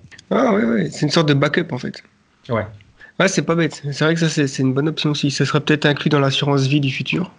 oui. Si tu fais un backup, euh, bah après, il faudrait le faire euh, mettre à jour assez souvent parce que si tu fais un backup quand tu as 25 ans puis que tu meurs à 90 ans, tu vas perdre. Parce que moi, ce que j'aime bien avec cette idée de transhumanisme, euh, c'est au final l'envie de créer une humanité qui est vieille, mais qui est quand même jeune physiquement en fait. Parce que vieillir, je trouve ça beau. Enfin, moi personnellement, je suis, je me sens euh, finalement mieux aujourd'hui dans, dans ma, je sais pas cognitivement par exemple, Ouais. puisque j'ai lu plus de livres, je me suis intéressé à plus de sujets que quand j'étais quand j'avais 15 ans ou à 15 ans j'étais un chimpanzé finalement tu vois après il y a toujours un peu de charme quand on, re- on se remémore hein, les années lycée ou, ou les années collège c'est toujours un peu charmant mais si on me donne l'option de, de vivre toute ma vie à l'âge de 10 ans ou 15 ans je, je choisirais pas ça donc je pense que vieillir en soi c'est une bonne chose puisqu'on acquiert de l'expérience aussi sur la vie. C'est une bonne chose de, de, prendre son temps aussi avant de faire des enfants par exemple ou euh, euh, euh, voilà un homme politique qui aurait 25 ans, comment on peut espérer que cette personne-là, alors là, je n'ai pas envie de vexer euh, des gens, hein, je pense que je le fais déjà, et que je vais avoir des commentaires haineux dans les, sur YouTube ou autre, mais ce que je veux dire par là, c'est qu'il faut quand même euh, un certain, une certaine expérience, un certain bagage, un certain truc. C'est pour ça aussi que euh, avant de faire euh, une discipline, euh, être un chercheur en sciences, il faut quand même avoir étudié pas mal de temps, tout ça. Donc, et ça, ça demande du temps. Il y a tellement de livres à lire, il y a tellement de choses à vivre que si on pouvait le faire plus longtemps en bonne santé, on aurait en fait le meilleur des deux mondes, le meilleur de la vieillesse et le meilleur de la jeunesse, et notamment cognitivement, mais aussi physiquement évidemment, parce qu'on a envie de pouvoir courir. Et, Ouais, non, mais ce serait. euh, en fait, c'est quelque part, je suis en train de me poser la question, là, je réfléchis à voix haute. Hein. Euh, Ouais, ouais. que, Au final, c'est, est-ce que c'est pas juste une question de discours? Est-ce que euh, ce qu'on appelle vieillir, en fait, c'est avoir plus de rides, avoir plus de cheveux blancs? Ou est-ce qu'en effet, comme tu dis, acquérir plus de, con- de, de- de connaissances au fur et à mesure? Et du coup, en fait, est-ce que, demain, on gardera le, le mot vieillir? Ou est-ce qu'on pourra utiliser d'autres mots? Par exemple, je sais pas, devenir plus sage, s'assagir, ou des choses comme ça, tu vois? Pour parler du fait que on, on engrange du temps de vie, quelque part. Si, Ouais. si, s'il y a plus de vieilli- si le vieillissement biologique n'existe plus, peut-être que le mot vieillir n'aura plus d'utilité et qu'on on ne dira pas euh, qu'on a envie de vieillir, mais qu'on a envie de, s'assagir, qu'on a envie de. Tu vois, peut-être qu'il y aura juste un, changement de discours. Ouais, ça c'est vraiment probable, effectivement, parce que souvent les, mots et le langage conditionnent énormément une société et même une culture, puisque il y a des différences fondamentales entre, par exemple, la culture chinoise et la culture anglo-saxonne, euh, européenne, qui est liée au langage, puisque ils n'ont pas les mêmes euh, terminologies, donc qui fait que le- le- leur cerveau n'est pas structuré exactement de la même manière. Je crois qu'il y a même des cultures sur Terre, des, petites tribus qui n'ont pas le concept de possession, ils n'utilisent pas le je, le moi, ma maison, ma femme. Pour eux, euh, ça n'existe pas. Donc, t'imagines une société construite autour d'un- d'une tribu comme ça qui n'utilise pas le mot je, ce serait, c'est super intéressant d'étudier ça en, tant qu'anthropologue. Et donc, avoir des autres mots. Je pense aussi au mot travail, le mot travail, le mot emploi. Il va falloir les redéfinir ces mots-là, puisque Ouais. à un moment donné, il faudra arrêter de dire qu'il faut tra- que tra- travailler c'est bien, que, enfin, tu vois, il y, a- il y a cette idée-là que pour justifier en fait Ouais, euh, une sorte de négation, de, de, de peur de la machine qui, ou, ou même euh, la perte d'emploi. On se dit que c'est bien de travailler, mais en fait, si on pouvait imaginer une société qui ne travaille pas pour gagner de l'argent ou subvenir à ses besoins, je pense pas qu'ils iraient eux-mêmes travailler, quoi. Ou ils feraient leur passion. Ça, c'est autre chose. C'est. Donc, ouais, ça fait partie des, Ouais. des- peut-être des termes qu'il faut redéfinir. Ouais, totalement. Euh, Pour euh, juste rebondir là-dessus, moi je suis l'un des premiers à dire que, en effet, la, la dé- la définition de ce qu'on appelle travail va indéniablement évoluer et que je suis persuadé que, qu'en effet, demain on pourra travailler donc non pas pour l'argent, non pas pour vivre et subvenir à ses besoins, notamment, si, notamment dans un contexte d'automatisation, mais que je suis sûr qu'on pourrait travailler pour de l'associatif, pour, euh, pour de la politique, pour organiser les choses, quoi, pour faire de l'événementiel, pour faire, euh, redéfinir le travail, tu vois. Moi, je pense que, enfin, je pense, je suis persuadé que, que mon travail et, et, les choses que je fais aujourd'hui, j'aurais envie, j'aurais envie de continuer à les faire, même si euh, je gagnais pas d'argent avec, et même si j'avais de, des ressources à côté pour vivre euh, tranquillement, quoi. Ouais. Ouais, effectivement, on a besoin d'une occupation aussi, ça donne du sens, quoi. C'est ça aussi, c'est le la recherche de sens qui est très importante aussi pour la santé et le, le bonheur, quoi, qu'on arrive à se procurer chaque jour. Alors, une question qui rejoint peut-être l'intelligence artificielle du coup, il y a certaines approches pour créer une intelligence artificielle de niveau, euh, bah, ce qu'on appelle une intelligence artificielle générale, qui est une intelligence artificielle qui est capable euh, d'être performante dans de nombreux domaines et qui est capable d'apprendre facilement aussi, comme l'être humain finalement, comme euh, même les, autres animaux, notamment les, mammifères, qui sont capables quand même d'apprendre des choses qui ne sont pas limitées à juste un sujet, à une tâche. Dans le but de recréer ce type d'intelligence sur un support artificiel, une approche, c'est ce qu'on appelle la simulation entière du cerveau, Mhm. Euh, whole Brain Emulation. Euh, notamment, je crois qu'en Suisse, il y a un laboratoire qui fait ça. Peut-être que c'est même à l'école de Polytechnique de Lausanne. Mm, ouais, ouais, euh, donc la question, est-ce que tu penses que c'est une approche en tant que neuroscientifique, du coup, qui étudie le cerveau? Est-ce que c'est c'est une direction intéressante ou qui, qui, pourrait aboutir à une intelligence artificielle générale? Ou est-ce que tu penses que, étant donné la, la complexité du cerveau, le nombre de neurones donc euh, comme tu l'as dit, 86 euh, milliards, et toutes les connexions synaptiques et autres, c'est une tâche qui finalement perdue d'avance, quoi. Je sais pas. Bah, c'est-à-dire que même si je suis très optimiste, j'ai plutôt tendance à croire en, ta deuxième proposition, parce que, euh, alors je suis pas expert, je suis sûr que les experts qui travaillent sur ça sont plus experts que moi sur la question, forcément, mais d'un point de vue externe d'un simple neuroscientifique, j'arrive pas à voir comment, juste en en, recréant tous les réseaux de neurones, euh, on pourrait arriver à, comprendre ce qui se passe. Enfin, c'est un problème, j'ai l'impression que c'est un problème de l'œuf ou la poule, tu vois, et que euh, ça. C'est dur à expliquer sans, contexte, mais euh, comment je pourrais dire autrement les choses Mais en, gros, pour revenir sur la théorie de l'émergence et la théorie de la conscience émergente, euh, je disais que le, la somme est plus que la somme des, enfin que le tout est plus que la somme des parties. Dans le sens où si tu prends un neurone tout seul, c'est pas du tout conscient. Et si tu prends nos 86 milliards de neurones et que tu les mets côte à côte, c'est pas pour autant qu'ils vont être conscients tous ensemble. C'est vraiment, c'est une, une, propriété transcendante qui vient d'ailleurs, qui vient de d'autres échelles, quoi. Donc je vois pas mhm. comment, en, recréant euh, tous les réseaux de neurones informatiquement, on pourrait avoir, euh, parce qu'au final, on, fait juste multiplier le nombre de neurones, mais on, ne recrée pas euh, les autres strates euh, importantes du cerveau, quoi. mais bon, encore une fois, on l'a déjà, dit plusieurs fois, c'est dur de parier contre quelque chose qui n'est pas contre les lois de la physique. Donc sûrement on y arrivera. mais bon, en tout cas, le c'est pas le choix que moi je, je fais pour étudier la neuroscience. Ouais, c'est sûr qu'il y a en plus il y a d'autres pistes hein, pour créer des IA euh, générales et c'est peut-être celles-là qui, qui, prendront le devant en tout cas sur la recherche euh, dedans. Après, je sais qu'il y a eu quand même des, des choses qui ont été faites assez remarquables, notamment la l'émulation d'un cerveau euh, d'un ver, le ver C elegans qui mmh, comporte 302 neurones. Alors 302 neurones, voilà, on voit, on voit où on en est aujourd'hui. 86 milliards, c'est une autre paire de manches, quoi. Donc, sûr. ouais. Voilà, c'est ça aussi. Mais bon, on disait peut-être ça aussi avec le séquençage du génome humain qui comporte énormément de gènes. Finalement, on a réussi à le faire en battant tous les records. Quoi. En gros, on l'a fait. Euh, c'est aussi les croissances exponentielles qui sont assez euh, contre-intuitives. On n'a on pas du tout, comme si on n'avait pas du tout la, capacité cognitive de comprendre, de saisir les, les exponentielles en fait. Une question que, que j'aimerais bien poser, c'est-à-dire, euh, c'est la question du libre arbitre. Donc ça n'a rien à voir avec le transhumanisme et le futur, mais Aujourd'hui, il y a plusieurs écoles de pensée vis-à-vis du libre arbitre. Et euh, bon, il y en a qui pensent qu'on a le libre arbitre et que tous les choix sont possibles, et d'autres qui pensent donc qu'on n'a euh, pas du tout de libre arbitre. En fait, c'est le déterminisme. Et il y a aussi le compatibilisme, il me semble, qui essaie de faire la, liaison entre les deux. Toi, vu que tu étudies le cerveau, vu que tu sais un petit peu comment ça se passe sous le capot, est-ce que tu, tu penses qu'il y a une place pour le libre arbitre chez l'être humain? Ou dans l'univers en général, hein, sachant les lois de la physique et l'univers dans lequel on vit, quoi. Oui, alors c'est une question qui a déjà été explorée, hein, notamment par euh, celui que j'ai déjà cité, Stanislas Dehaene, dans le, dans, le même euh, livre, hein, Le Code de la conscience. Mm-hmm. Je le recommande encore une fois. Euh, parce qu'il aborde vraiment toutes les questions qui sont sous-jacentes à, la conscience. Hein. le livre a déjà été étudié, en effet. mais en même temps, on pense qu'il n'existe pas vraiment, dans le sens où ça serait encore une sorte de ressenti euh, alors, c'est pas, pas pour être démoralisant, hein. je pense qu'on je pense que c'est pas quelque chose dont on a besoin euh, moléculairement parlant.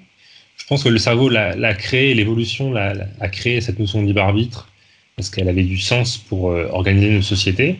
Mais, mais ouais, mais on, on, est pratiquement persuadé que, que, toutes nos pensées sont conditionnées par quelque chose à un moment donné. Elles sont conditionnées par notre environnement, nos souvenirs, nos bactéries, etc. Quoi, comme on a déjà parlé. Ouais. Hmm. Ouais, donc on est, euh, on, est assez proche finalement d'un algorithme ou d'une machine qui. Euh, de toute façon, c'est aussi ma position, même si euh, c'est assez difficile. C'est comme, c'est un peu une pilule qui est dure à avaler quand tu dis finalement j'ai pas de libre arbitre. Mais il faut pas confondre non plus libre arbitre et, et l'idée de destin, quoi. C'est pas non plus. ça veut pas dire que en gros que tout est écrit d'une certaine façon et que j'ai absolument aucun moyen de euh, d'avoir une, ce qu'on appelle en anglais la agency. Euh, euh, ouais, je perds mes mots, mais la volonté, quoi, enfin la, la, volition là. Et donc après, il y a aussi des théories qui disent que l'univers, même le futur, existe déjà. Dans ce cas-là, effectivement, là, on serait comme sur un disque, sur un DVD, et en fait, notre conscience, c'est la tête de lecture. C'est une, vision assez, c'est une vision assez, assez, sombre quand même. Mais je pense que on peut, on peut juste euh, se contenter de dire que euh, bah, j'accepte que mon libre arbitre, que moi je ressens comme étant vrai, n'est peut-être au final pas vrai, mais euh, je vis avec, tu vois, du moment, du moment que moi je le ressens comme étant mon libre arbitre, moi c'est la position que j'ai prise, hein, bah, ça ne me, dérange pas, je vis totalement avec. Hein. donc voilà. Oui, effectivement. De toute façon, ça n'empêche pas le. De toute façon, on peut pas. Il y a un truc qui est bien, qui est bien, c'est que même si le libre arbitre c'est une illusion, on peut pas l'enlever cette illusion. Oui. Voilà. C'est comme la conscience, toi. Même si demain, tu as une sorte de d'illumination, euh, d'éveil spirituel et tu réalises que la conscience est une illusion, bah, tu vas pas te retrouver sans conscience, quoi. Je veux dire, c'est pas possible.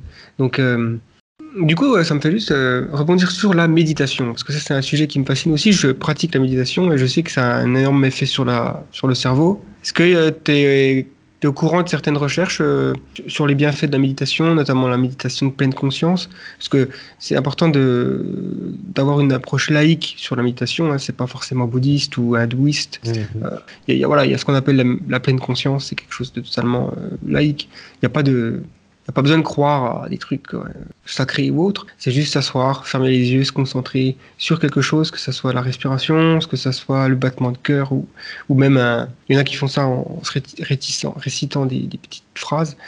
Euh, du coup, est-ce qu'il y a des. Quels sont les bienfaits de la méditation selon les neuroscientifiques? Ouais, alors ils existent. Hein. C'est vraiment prouvé. Hein. Euh, on, parlait tout à l'heure des neuf causes du vieillissement il y a une des causes qui du coup agit, sur laquelle la méditation agit, c'est euh, l'inflammation. Euh, l'inflammation liée à l'âge.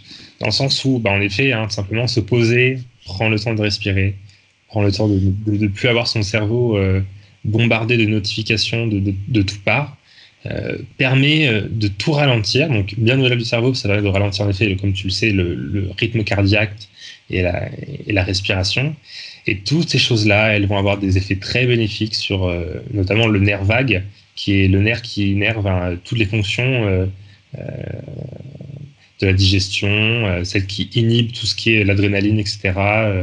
la préparation à la peur, elle est inhibée, etc. Et, c'est véritablement mettre son corps en mode pause, dans le sens où c'est comme si tu avais, c'est comme si tu étais en état, en état d'urgence. Ton corps est en état d'urgence tout le temps comme si ton corps avait tout le temps l'impression que des terroristes vont arriver et qu'il faut être prêt. Et cet état de méditation va, baisser l'état d'urgence. Donc, si tu as compris, l'état d'urgence, c'est la métaphore pour l'inflammation. Et une fois qu'on baisse l'inflammation, Eh bien, parce que tu comprends bien que, bah, on le voit en France, hein, l'état d'urgence, euh, le rapprochement euh, épuise les troupes de police, euh, épuise le budget de l'État, épuise plein de choses. Et quand on arrête ces choses-là, et ben voilà, on a le temps de se poser et de préserver, euh, euh, voilà, ton énergie. Donc c'est au-delà du, bienfait euh, psychique hein, euh, et religieux pour certains, euh, il y a une véritable, il y a un véritable bienfait sur directement le vieillissement et le bien-être du cerveau. Ah, ça c'est une bonne chose à savoir et je pense que là, on- du coup, on peut euh, ouvertement encourager euh, ceux qui nous écoutent de pratiquer hein, la méditation, de se lancer. Contrairement aux, champignons hallucinogènes, il faut peut-être euh, peut-être pas se lancer dessus tout de suite, tout de suite, quoi. Euh, ou en tout cas, pas prendre des, des grosses doses. Juste une, une petite dernière question, enfin une- deux questions. La première, c'est une petite question, euh, c'est plus un fantasme, je dirais. Est-ce que tu penses que c'est possible d'enregistrer un rêve sous format vidéo? Ou est-ce que c'est complètement farfelu et... Ou est-ce que ça a déjà été fait, par exemple? Euh, compliqué. Compliqué aujourd'hui. hein. Mhm. Euh, on, a du mal encore avec les rêves, hein. Euh, d'où ça vient, d'où ça fonctionne, comment ça fonctionne, etc. On a plein de théories, mais qui sont qui vont souvent être mises en question. Euh, notamment, il y a pour pour rester sur la- la- l'aspect visuel d'un rêve, euh, il y a une théorie qui dit que tout ce que notre tout ce que notre- tout ce que l'on voit dans un rêve, c'est forcément des choses que notre cerveau a vu quelque chose, enfin a vu au moins une fois dans sa vie. C'est-à-dire que notre cerveau ne peut pas inventer des personnages ou inventer des décors. C'est juste des extrapolations des choses qu'il connaît déjà. Euh, c'est une théorie parmi plein d'autres et je, suis pratiquement sûr qu'elle va être remise en question ou qu'elle va être vue de manière différente. Enfin bref, Euh, sur vraiment sur euh, comment on, voit un rêve, on n'y connaît pas grand chose du tout. On sait même pas si, on sait même pas si le si le temps passe plus vite ou moins vite, pour revenir sur un des mythes de- du film Inception, dans un rêve ou pas. hein. Il y, a- plein d'études qui se contredisent sur le sujet, donc voilà, on sait même pas. Ouais, ça, c'est sûr que ça, fait partie des mystères euh, encore qui restent à, à trouver, enfin à percer. Après, j'avais vu quand même qu'ils avaient réussi à. Alors, c'est peut-être pas forcément lié au rêve, mais en gros, ils avaient demandé à des gens de fermer les yeux et de penser à quelque chose. Et euh, donc, avec un. Dans un. Certainement un IRM ou autre, euh, avec un dispositif, quoi, ils avaient réussi à, à recréer plus ou moins une sorte d'image de ce qu'ils voyaient. Ouais. Euh, ouais. Donc, je sais pas après si on peut extrapoler, se dire qu'un jour on sera capable de.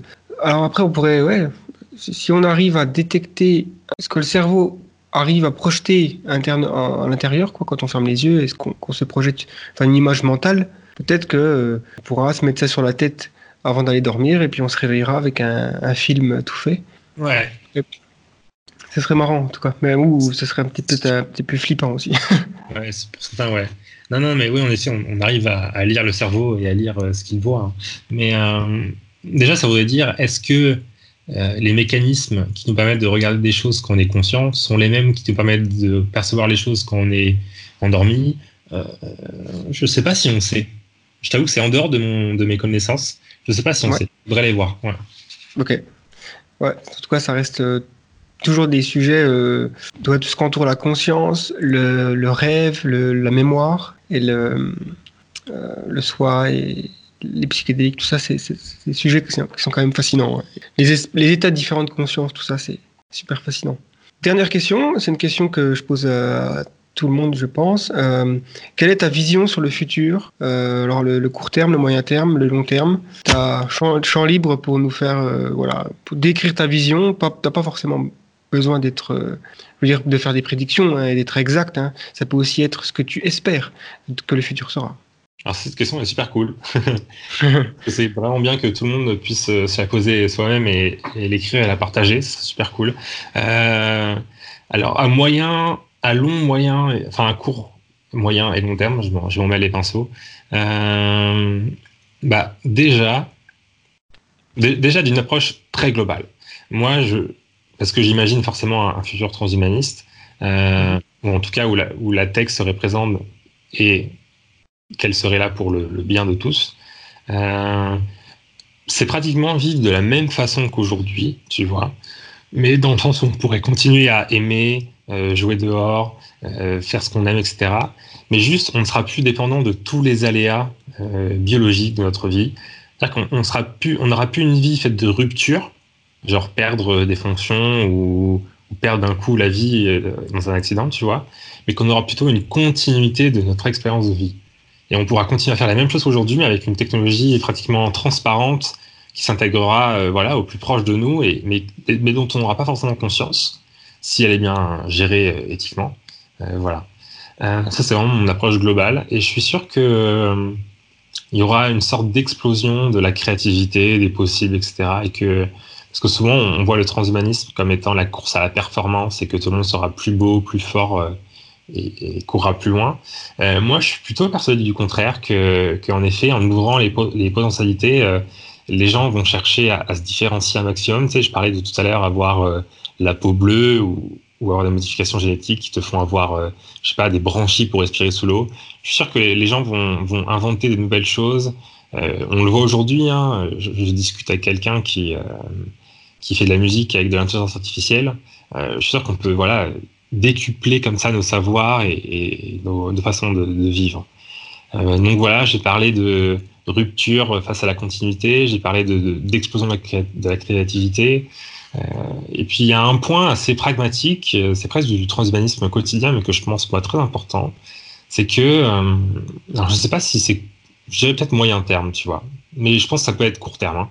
Il y aura une sorte de dématérialisation de, toutes nos technologies. Je pense que vraiment que grâce à, notamment au séquençage ADN et à d'autres choses, on pourrait dématérialiser, euh, je sais pas, euh, notre identité, notre carte d'identité, notre carte bleue, notre façon de faire les courses, etc. Et qu'au final, on sera juste un, humain évoluant dans un espace de vie où il n'y aurait plus de file d'attente, plus de caisses, etc. Et qu'on pourrait euh, vraiment bénéficier, alors aussi notamment grâce à, l'automatisation, l'intelligence artificielle, la production des biens qui se fait de manière gratuite et autonome. Hein.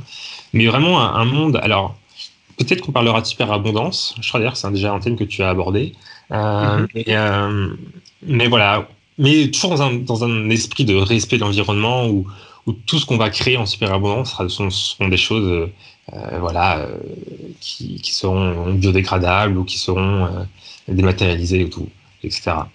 Donc peut-être que je réponds pas à tes questions en disant moyen, court et long terme, mais au moins j'ai mes trois grands pains. C'est vraiment, je, je, vois un futur qui prône la continuité face à la rupture, un futur qui sera encore plus créatif et productif qu'aujourd'hui, euh, et enfin un futur qui soit euh, plus avec des espaces de vie plus ouverts. Tu vois, j'imagine un aéroport par exemple où tu peux juste rentrer dans l'avion euh, tout simplement sans avoir à, te scanner, à, te à prendre ton billet, ton passeport, etc. Vraiment une, une expérience de vie plus altruiste et philanthrope pour qu'elle soit vraiment plus cool à vivre pour chacun d'entre nous. Voilà. Ok, très belle vision. Hein. Ça, c'est sûr que euh, c'est un futur dans lequel j'aimerais vivre. Ça, c'est ça fait aucun doute. Et j'espère qu'on dirige vers ce futur-là. Quoi. Alors, où on peut en savoir plus sur toi, euh, ta présence sur Internet, que les gens, s'ils veulent, euh, voilà, bah, peut-être approfondir aussi sur les, les, thématiques que tu abordes, où c'est qu'on peut te trouver? Avec plaisir. Ouais, je, je, principalement, mon premier média, c'est YouTube. J'ai une petite chaîne euh, YouTube qui s'appelle Explorons nos futurs, euh, où je parle de ces, des mêmes sujets que, que ceux d'aujourd'hui. Hein. Euh, mmh. Puis sinon, euh, via l'Association française transhumaniste, soit vous pouvez euh, voir les, les, articles que j'écris, ou soit on peut directement se, se rencontrer avec plaisir à Paris, hein, parce qu'on organise plein de, conférences ouvertes au grand public, euh, toujours gratuites, euh, où le but c'est que tout le monde débatte et qu'on puisse vraiment réseauter ensemble. Voilà. Euh, voilà. Bah, merci encore de ta participation à ce podcast. Bah, merci à toi beaucoup. Top. Pas de problème. Alors, à bientôt. À bientôt. Merci d'avoir écouté ce podcast jusqu'au bout. Je vous invite à aller jeter un œil sur les différents contenus que nous avons produits sur la chaîne The Flares, mais également sur le site theflares.com. L'avenir est une nuit noire dans laquelle nous ne pouvons pas nous permettre d'avancer aveuglément. C'était Gaëtan pour le collectif The Flares. Merci et à bientôt